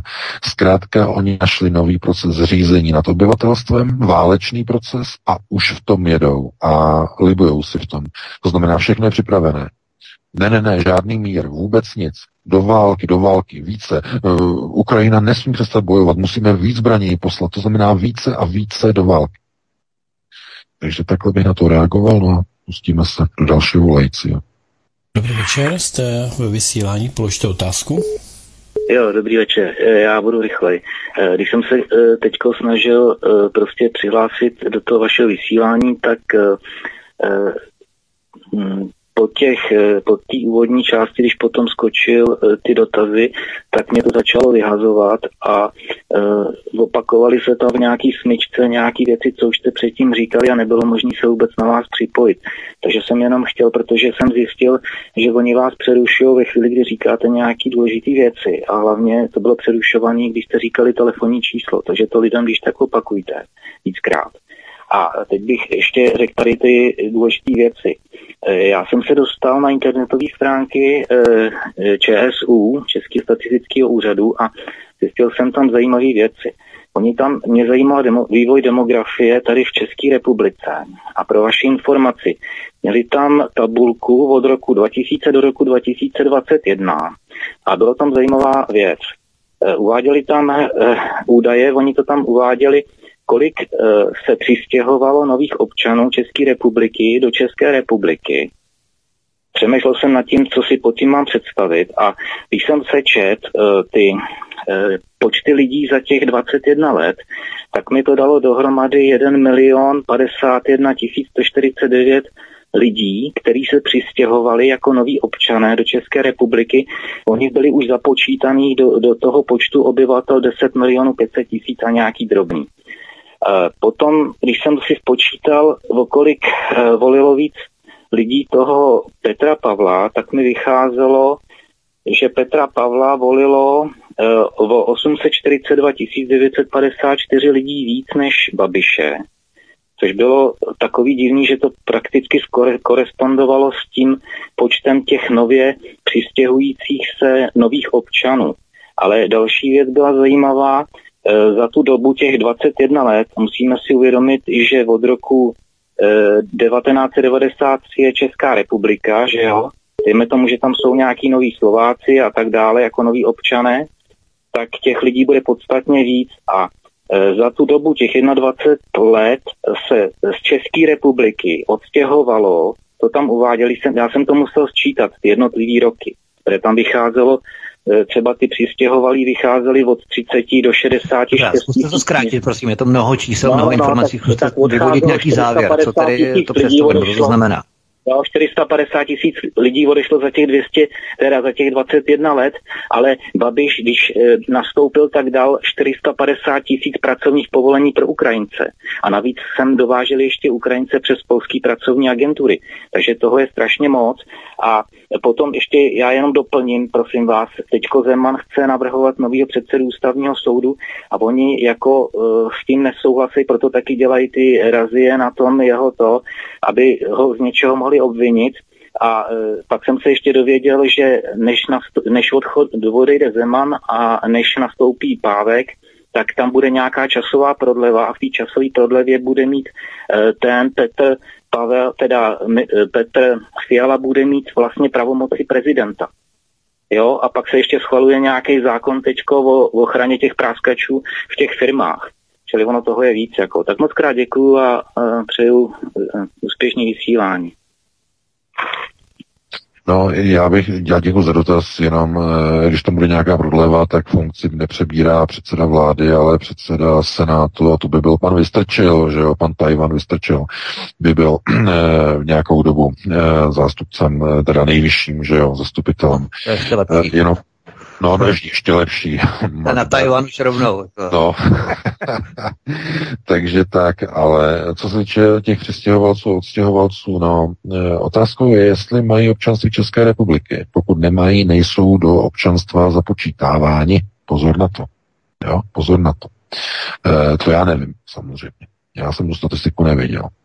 Že spousta lidí, která se přestěhuje, ale nikdy si prostě v občanství e, neřeknou a ani nemusí. A víte proč? No, protože v rámci Evropské unie odstupu, tedy České republiky, že do šmuzu, EU šmuzu, e, může se do České republiky z Evropské unie přestěhovat úplně kdokoliv. Klidně 400 tisíc, 500 tisíc lidí, milion, 2 milion, bez problémů. Volný pohyb osob. Takže to není průkazný. To, e, chápete, důležité, to, co ve společnosti je důležité, je to, jakým způsobem probíhá proces řízení především na první prioritě. Světonázorově vzdělávací priorita. Ta totiž transformuje a mění celou společnost. E, je chyba si myslet, že společnost je primárně transformována nějakou obrovskou, mohutnou, zuřivou migrací. Samozřejmě ano, pokud e, ta čísla těch migrantů jsou obrovská, tak samozřejmě ovlivňují volební výsledky, ale Problém je v tom, že i ti migranti, kteří přicházejí, a byli by to migranti tedy z Evropské unie, tak vyrůstali ve stejném neoliberalizovaném školství jako čeští občané. Jediný rozdíl by byl u, u těch Ukrajinců. Ti vyrůstali v jiném školství, v jiném systému. A přinesli by ukrajinizované, nacifikované systémy řízení do České republiky. A ejhle, že najednou by se změnilo eugenické záření. Jeho náboj by se změnil celkem výrazně. Ne, ne za jeden rok, to je krátká doba, samozřejmě to ne.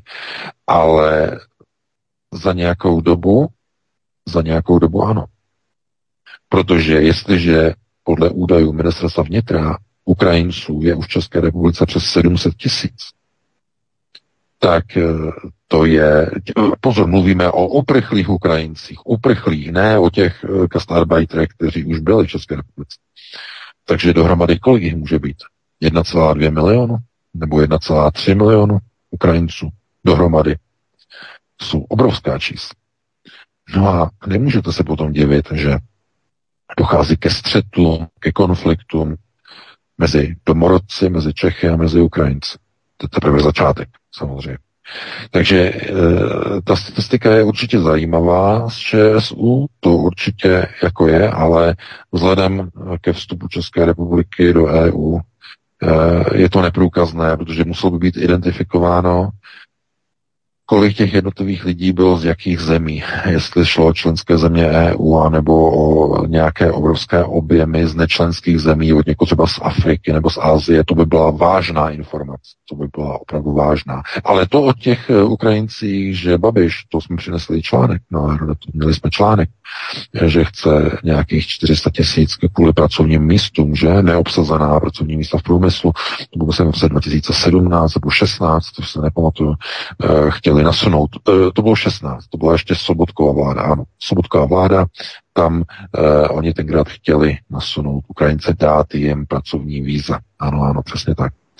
Takže muselo by se na to muselo by se pro, rozebrat jednotlivé národnosti, kolik jednotlivých lidí bylo z jednotlivých zemí a potom by se to mohlo nějakým způsobem uh, ujasnit, mohla by se provést nějaká korelace, zjistit, uh, jestli něco mohlo mít vliv na volby nebo nemohlo. Uh, co se týče českých prezidentských voleb, uh, samozřejmě, že ti občané, kteří mají občanství a měli by třeba cizí národnost, tak by třeba mohli mít nějaký uh, jiný názor nebo uh, být motivováni jiným procesy řízení, ale uh, to, to jsou zanedbatelná čísla. Volby rozhodují vždycky domorodci. Pokud není ta společnost úplně překreslená cizinci, tak vždycky domorodci určují volby, minimálně volby prezidenta.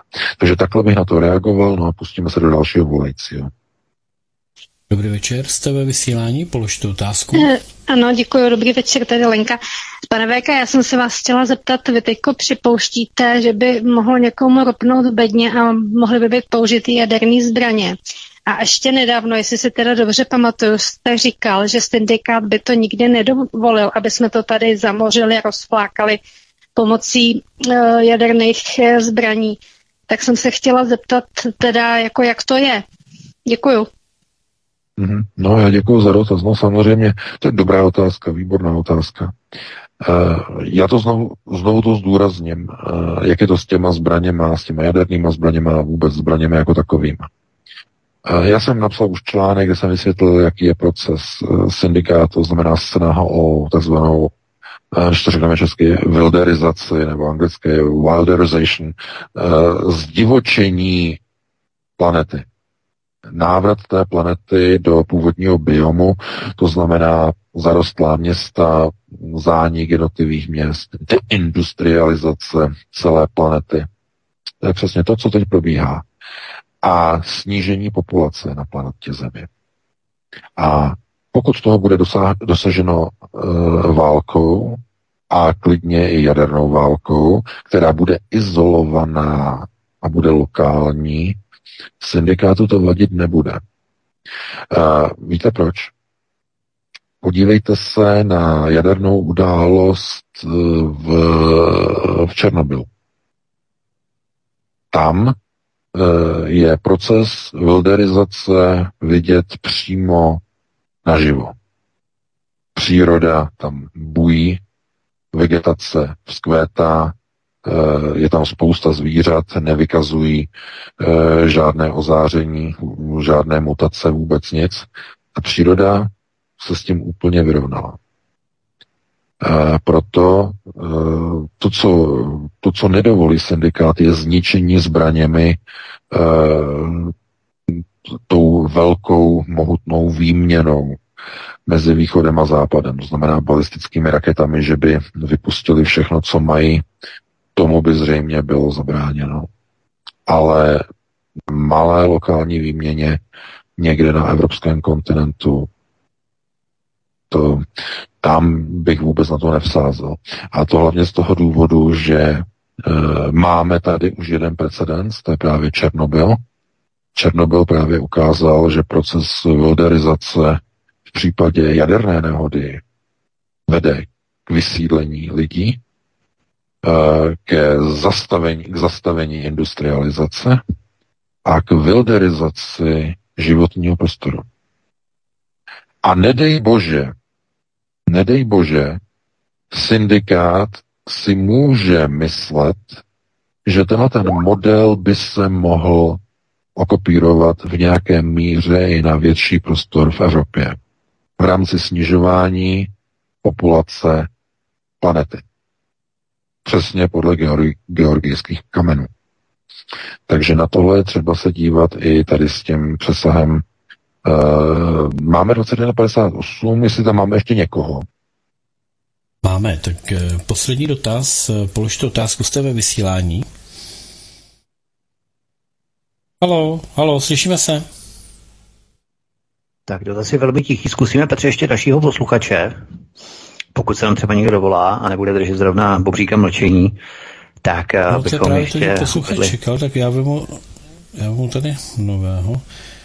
Eh, dobrý večer, jste ve vysílání, položte otázku. Halo, halo. Tak, taky bobřík. Taky bobřík. Uh, nevíme, ty slyšíš posluchače, nebo my ho nes, neslyšíme Já vysílání? Já taky. Chviličku. Tak zkusíme do třetice. Všeho dobrého a zlého. Halo, slyšíme se? Můžeme, můžu položit otázku? Ano, položte otázku, jste ve vysílání. Dobře, tak já pokládám otázku panu VK, samozřejmě o nejvíc zdravím a mám eh, otázku číslo jedna, která si myslím, že je aktuální ve společnosti. Halo? Položte Povídejte otázku. se vysílání, můžete se ptát. Dobře, tak můžu mluvit? No, můžete mluvit, mluvte. Dobře, já pokládám otázku ještě jednou panu VK a má otázka má tento charakter. Já samozřejmě s mými přáteli odmítám vzít zbraň a střílet proti Rusku. Mě by zajímalo, jak pan VK se postaví k tomu, jak fašistická vláda naloží s lidmi, kteří tuto povinnost nebo toto nařízení vlády případné mobilizaci kteří odmítnou říct zbraň a střílet proti Rusku, jak s námi budou zacházet, jestli jako vlastníráci nebo, nebo prostě co s námi provedou, protože protože mě brání morální zásada střílet po národu, který nás osvobodil. Děkuji panu VK za odpověď a přeju hezký večer. No, jak se k tomu postaví, to je eh, velice individuální. Zřejmě to bude vypadat podobně jako na Ukrajině. Ukrajinci, kteří jsou bez zbraní, tak oni je odtáhnou násilím na frontu a e, tam prostě e, oni jsou v těch zákopech a e, no většinou je zastřelí. No, protože oni nemají zájem prostě bojovat a když prostě odmítnou rozkaz někam prostě vyběhnout, tak je zastřelí. No, za neuposlechnutí rozkazu. To je jedna možnost. Druhá možnost, to bylo to video, z té Ukrajiny, kde chtěli odvést toho člověka z toho, z toho na tak, to nákupní, ten nákupní vozek, měl to auto a oni ho tam chtěli odvést a on vytáhnul zbraň a na, ty, na, ty, na tu odvodovou komisi, na ty dva chlapíky, kteří ho začal střílet a oba dva, na, na oba dva vystřelil. Jednou trefil do, do břicha a do druhého do ramene a e, nasadnul do auta a někam odjel. Takže to, to je druhá možnost, jak se to bude řešit. Když někdo nebude chtít jít na frontu. No, to, to, to, je, to je klasika, to je realita. Protože musíte si uvědomit, že ti politici, kteří vás tam pošlou, do té války nepůjdou. Ani jejich děti tam nepůjdou. Protože ty jsou samozřejmě uklizené v cizení, jsou ve Švýcarsku, že jo, na školách studují a podobně. Takže to se musí každý Eh, musí, každý se musí vlastně připravit na tady tu věc. To znamená, pokud někdo nechce jít do té války, tak se musí zařídit. Musí se zařídit. Buď se zařídí jako ovečka, anebo jako vlk. Vy se sami musíte rozhodnout, jestli budete ovečka nebo vlk. A aniž bych to nějak rozvíjel. Takže takhle by na to asi reagoval. No a to byl poslední dotaz. Máme dvě minuty po 22. hodině. Uh, tak uh, halo, slyšíme se? Slyšíme se v pořádku, VK, dokonči loučení. No, no, no, no, no, no, protože mě to tady vypadává zvuk. E, tak já doufám teda, že eh, dneska se vám to teda líbilo, že jste se dozvěděl nějaké informace. No, e, na některé dotazy jsem neodpověděl, protože nějak jsem to už vysvětloval. Takže přesahy nějaké byly, samozřejmě, že to bylo bez přesahu, to by nebylo, ale my se opět uslyšíme příští týden v pátek po 19.30, opět přineseme aktuální témata z domova i ze světa. Vy si užijete pracovní týden, samozřejmě půjdete do práce, že jo, ale ještě předtím si užijete víkend, no. E, a pro tuto chvíli, eh, jestli půjdete spát, tak vám přeju dobrou noc a jestli ne, tak to s tím chlastem nepřehánějte, že jo, je sice pátek, že jo, tam spousta cinkají lahve, ale e, opravdu jako s mírou, protože potom ty ledviny odcházejí, takže to nepřehánět. No a ledviny, hlavně játra, že jo. Takže já se s vámi loučím, no a loučím se, se, se s tebou Vítku i s tebou Petře a všem tedy přeji krásné prožití víkendu. Mějte se krásně se mě vybavila mimo děk povídka Šimka Grossmana, jak jsem šel do tadeční, kde figuroval mistr Játro. Tak eh, to je jenom tak na závěr. Každopádně my vám děkujeme, milí posluchači VK. Moc děkuji, mě se moc krásně, tobě Petře taky, vám milí posluchači, že nás posloucháte, sdílíte, že nám komentujete pořady na kanále Odyssey, co uh, jsme velmi rádi a že nás hlavně sdílíte na sociální média. Já jenom v krátkosti, eh, jak VK říkal, že pokud jdeme spát, jdeme, pokud nejdeme, nejdeme, tak pokud nejdeme spát, prosím, zůstaňte, přepněte na SVTV, bude pokračovat další pořad od, tuším, Studia Praha, mám tady avízo od Michala, tak Studio Praha. A já vás jenom v rychlosti pozvu v pondělí od 19 hodin na pořad Je Kanada suverénní, e, to znamená Je Kanada stále suverénní a tam budu probídat zajímavé skutečnosti v rámci historie, kdy Spojené státy americké pětkrát se snažili anektovat dokonce Kanadu. Od nezávislosti v roce 19, pardon, 1776 pětkrát dokonce provedli útok na Kanadu, nebo plánovali útoky na Kanadu, i provedli útoky na Kanadu a snažili se anektovat většinu území Kanady a vytvořit dalších, další státy ze Spojených států amerických. Takže to je taková hodně zapomenutá neznámá historie. A ve středu si uvědomíme, že máme 50 let od roku 1973, kdy proběhl puč na, nebo puč v Chile, byl svržený a sesazený Salvador Allende, ten byl zastřelený, zamordovaný chuntou Augusta Pinocheta a teď právě v roce 2023 uplynulo 50 let od roku 1973, tak eh, v rámci tohoto 50 letého výročí proberu, jak tento puč proběhl a co se všechno přihodilo a jak to všechno probíhalo v tom 11. září nebo čilském 11. září, jak se říká roku 1973. Takže na to se můžete těšit v pondělí a ve středu o 19 hodin oba, oba dva dny. Já se s vámi loučím, mějte se moc hezky, milí posluchači. Od mikrofonu a zdraví vítek. Ještě jednou díky, mějte se hezky. Tak já pochopitelně děkuji jak Vítkovi, tak VK, děkuji vám všem, kteří jste poslouchali. E, omlouvám se těm, kteří jste se nedovolali, zkrátka dobře, nedostane se nikdy na všechny, takže bereme to sportovně. No a jak už bylo řečeno, za chvilku se přihlásí Praha se svým pořadem. No a já si jenom připomenu, zítra eh, stárnutí je přežitek, eh, zcela bezpečně probereme zajímavé věci. No a připomínám jenom, že v pondělí se uslyšíme ne v 17, ale v 15 hodin. Mějte se krásně, od mikrofonu se loučí a na vás se pochopitelně těší už zase Petr Václav. Prosíme, pomožte nám s propagací kanálu Studia Tapin Rádio Svobodného vysílače CS. Pokud se vám tento nebo jiné pořady na tomto kanále líbí, klikněte na vaší obrazovce na tlačítko s nápisem Sdílet a vyberte sociální síť, na kterou pořád sdílíte. Jde o pouhých pár desítek sekund vašeho času. Děkujeme.